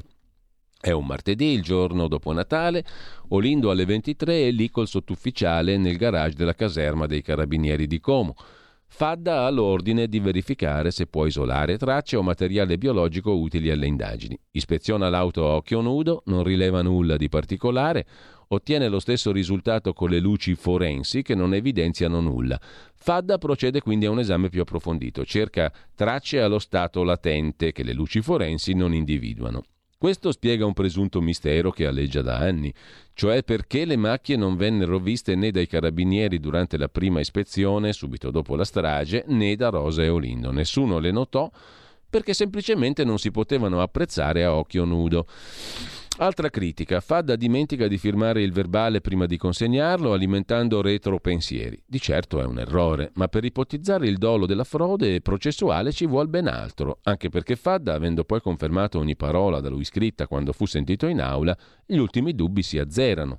È noto che la prova si forma in dibattimento. Al contrario, se avesse voluto accreditare dati falsi, avrebbe firmato malamente il verbale per poi riservarsi di confermarlo o disconoscerlo. Ma torniamo sempre a Fadda che proseguì con la nebulizzazione del luminol, e cioè disperdendo nell'abitacolo un composto chimico che reagisce all'emoglobina, sviluppando la classica luce azzurro-bluastra visibile se l'ambiente è al buio. L'aspersione del luminol provocò quattro aree distinte. Sulla portiera sinistra, tra la maniglia e la griglia del diffusore sonoro, sulla maniglia che regola il sedile, sul battitacco del conducente, sulla porzione sinistra della seduta lato passeggero anteriore. Per repertare i materiali Fadda prese carta da filtro sterile, una specie di carta assorbente, con la quale tamponò le tracce, fece asciugare i foglietti di carta per poi metterli in buste e chiuderle e indicare sullo stesso ogni specifico contenuto. Il brigadiere avrebbe dovuto scattare le foto a conclusione della reazione del luminol, ma non lo fece. Una scelta errata è un altro errore, insomma, continua a sbagliare sto Faddam in un momento decisivo, che però non incise né sulla qualità delle tracce né sul tracciamento. La sequenza dell'operazione compiuta è tutta documentabile. E su questo però un personaggio un pochino più, diciamo, tecnicamente ineccepibile dell'ottimo Nuzzi, cioè il vice capo dei RIS dei Carabinieri, biologo forense, il dottor Marzio Capra, qui in questa trasmissione ci ha spiegato che non tornava nulla nella repertazione fatta dal FAD e soprattutto che quella macchia lì non c'è, non l'ha vista nessuno. Quella che ha esaminato il dottor Previdere era pura, ricca, perfetta, doveva vedersi a occhio nudo sulla, sulla, sull'auto di Olindo, non l'ha vista nessuno e oltretutto anche con Luminol non è comparso nulla. Diciamo che Nuzzi forse, forse, non ha letto abbastanza, non ha visto abbastanza, non si è documentato abbastanza. Questo però smonta tutti i dubbi, secondo il buon Nuzzi. Eh, il primo, c'è chi sosteneva che in assenza di foto delle tracce bisogna fare un atto di fede nei confronti del brigadiere, ma nei processi è stato ricostruito ogni passaggio ritenuto vero e credibile. Il che non è vero, è assolutamente falso, non è stato ricostruito nulla perché di questo non si è parlato mai. Altrimenti bisognerebbe sostenere che Fadda ha manomesso una delle prove regine senza alcun elemento certo al riguardo. Si rischia una significativa alterazione della prospettiva. Si è colpevolisti con gli inquirenti che avrebbero ordito una falsa verità contro due disgraziati, si diventa innocentisti con i condannati, piallando ogni oggettivo elemento che ha portato all'ergastolo. Altro punto c'è chi osserva che la tamponatura delle tracce presenta le stesse assai grandi e quindi visibili a occhio nudo, ma quelle impresse sulla carta da filtro si presentano sempre maggiori rispetto alla realtà per l'effetto naturale della dilatazione compiuta dalla tamponatura. Insomma, ci si sta arrampicando intorno agli specchi, sopra gli specchi, sotto gli specchi, su tutti gli specchi disponibili perché c'è una cosa molto semplice e difficile da contrastare la foto, la morfologia, la forma, eh, la foto di quella macchia non c'è, non esiste. Punto. Non esiste. Quella che ha analizzato il dottor Previdere, chissà cos'è e da dove viene. Questo è il punto. Facciamo una brevissima pausa musicale, torniamo all'autore che abbiamo citato prima, al pezzo che abbiamo citato prima, molto bello tra l'altro, il fruscio di primavera Christian Zinding, compositore norvegese, nasceva oggi nel 1856 a Konsberg. Stai ascoltando Radio Libertà, la tua voce libera, senza filtri né censure, la tua radio.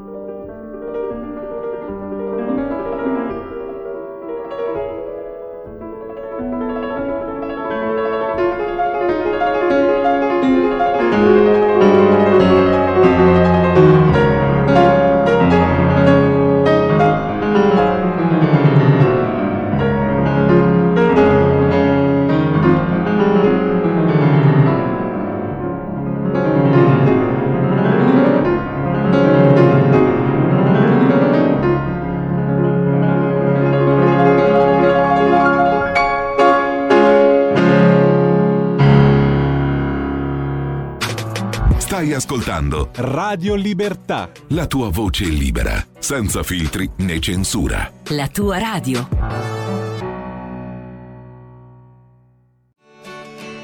Una finestra sul mondo. Il mensile Tempi.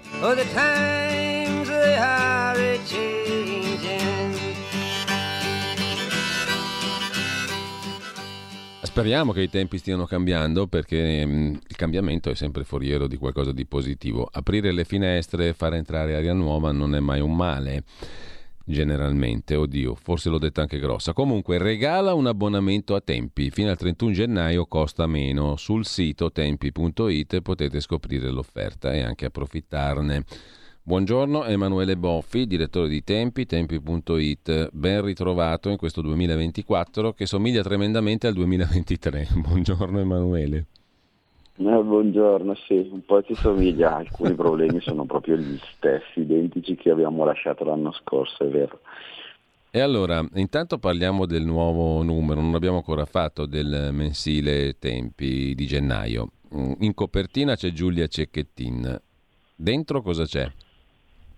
Ma sì, appunto abbiamo deciso di parlare di questo caso, o meglio, di prendere spunto da questo caso che, di cui tanto si è parlato, cercando di porre un punto soprattutto sulla questione di questi corsi all'affettività che sono stati proposti e che dovrebbero entrare nelle nostre scuole, a cui noi siamo ehm, molto ostili, cioè non ci piace questa idea, innanzitutto perché eh, questa trasformazione della scuola in un uh, corsificio dove si dovrebbe imparare tutto quando invece come dire, a scuola si devono imparare certe cose, si deve imparare a far di conto la storia, la letteratura, eccetera, ma imparare a voler bene a scuola, voglio proprio vedere chi sarebbe capace di insegnarlo. Poi secondo me basterebbe appunto far studiare bene le materie che eh, già ci sono, dove già lì ci sono dentro degli, degli spunti per eh, mostrare cosa vuol dire eh, avere un rapporto positivo con gli altri. E poi il nostro grande diciamo così, dubbio è che poi in realtà vengano proposti corsi che con l'affettività vera non c'entrano niente. Quindi niente, il nostro numero mm. appunto si permette appunto di ragionare un po' su tutti, questi, su tutti questi aspetti, anche perché il caso di Giulia Cecchettin secondo noi è stato anche molto eh, travisato, no? cioè è stato usato in realtà poi per parlare di altro, per porre questioni che con, con quel bruttissimo fatto di cronaca non, non, c'entrano niente, cioè intendo tutta la questione del patriarcato ad esempio. Sì. E quindi niente, il numero di tempi serve un po' Ma a fare io su queste questioni. Ho trovato molto interessante l'osservazione che ha fatto la professoressa Anna Bono, che spesso è anche da noi ospite in radio, per cui dovremmo fare molta attenzione al patriarcato che si genera magari in determinate comunità legate a determinate culture, anche in Italia, come vedi come ha testimoniato il caso della povera Saman Abbas pakistana. No?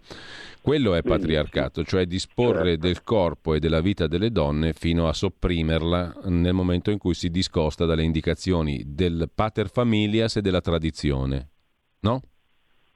Sono d'accordissimo sono d'accordissimo con questa osservazione. Eh, Perché è come lo stupro, a furia di, diciamo, di diluire, io ho notato, anche Catherine Deneuve ha detto la stessa cosa tempo fa sul Me Too, no? diceva a furia di fare di tutta l'erba un fascio, rischiamo di far, ehm, di far, diminuire il senso di gravità per quelli che sono poi i fatti veramente gravi. No? Con questa storia del Me Too abbiamo insomma degradato lo stupro a qualcosa di meno grave del solito. Mm, manteniamo il peso delle, delle cose. Se si dice patriarcato, si identifica un sistema molto preciso e pressante e violento e opprimente. Perché se tutto è patriarcato, nulla è patriarcato, no?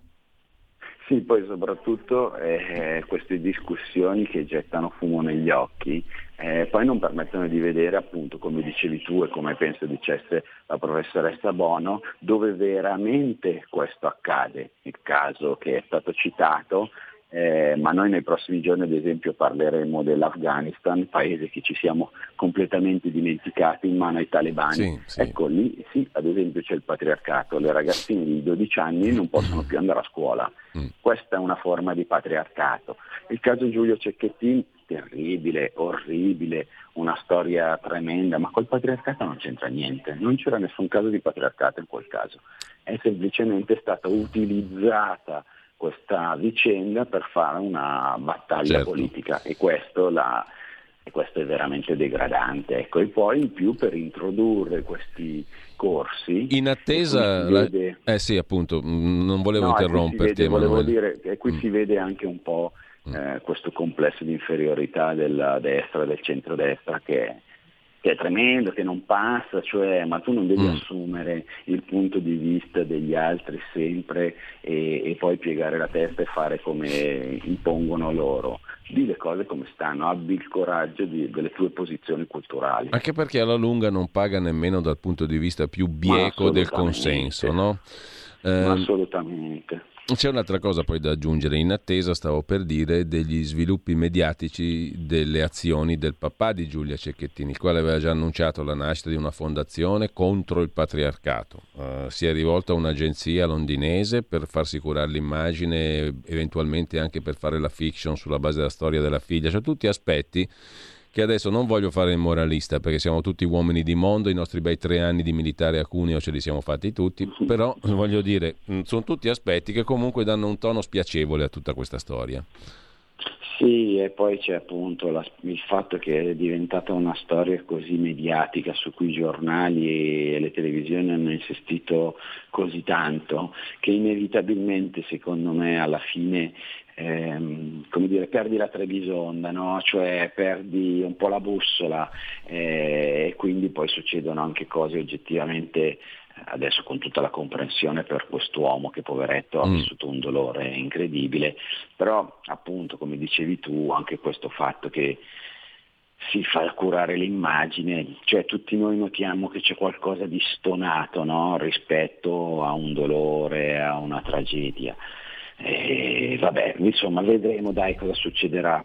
Allora, prima di esprimere giudizi. Emanuele, segnalo agli ascoltatori e agli ascoltatrici il tuo pezzo, eh, pezzo di ieri su Chiara Ferragni e i pipistrelli. Mm? Mm, lascio al piacere dei lettori e delle lettrici di scoprire da dove arriva um, questa immagine. Arriva da un libro bellissimo, tra l'altro, un libro molto bello che vale sempre la pena di rileggere di un autore molto mh, mm, poco letto, credo, in Italia, no? Tom Wolfe. Um... Sì, Il falò delle vanità, un libro meraviglioso che secondo me aiuta molto a capire a capire tante cose. A me è venuto in mente rispetto alla questione di Chiara Ferragni, perché eh, Tom Wolfe in quel libro spiega bene in che tipo di società viviamo e dove, soprattutto appunto in questa società dell'immagine che deturpa tutto, dove tutti eh, di fatto sfruttano eh, questi, questi aspetti lo ha fatto anche Chiara Ferragni per tanti anni, infatti io dico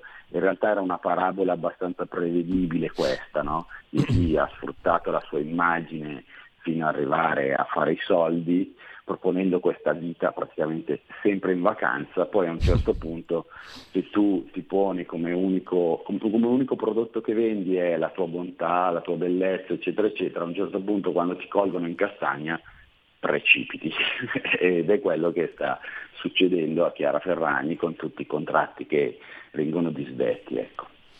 C'è un pezzo molto interessante, la preghiera del mattino, la rubrica, la rassegna stampa di Lodovico Festa, um, che si occupa anche di um, Giorgia Meloni. Cosa manca a Giorgia Meloni per assumere il passo da statista? Manca anche tra le cose una cosetta abbastanza importante, farsi consigliare delle persone giuste. Non è roba da poco, no?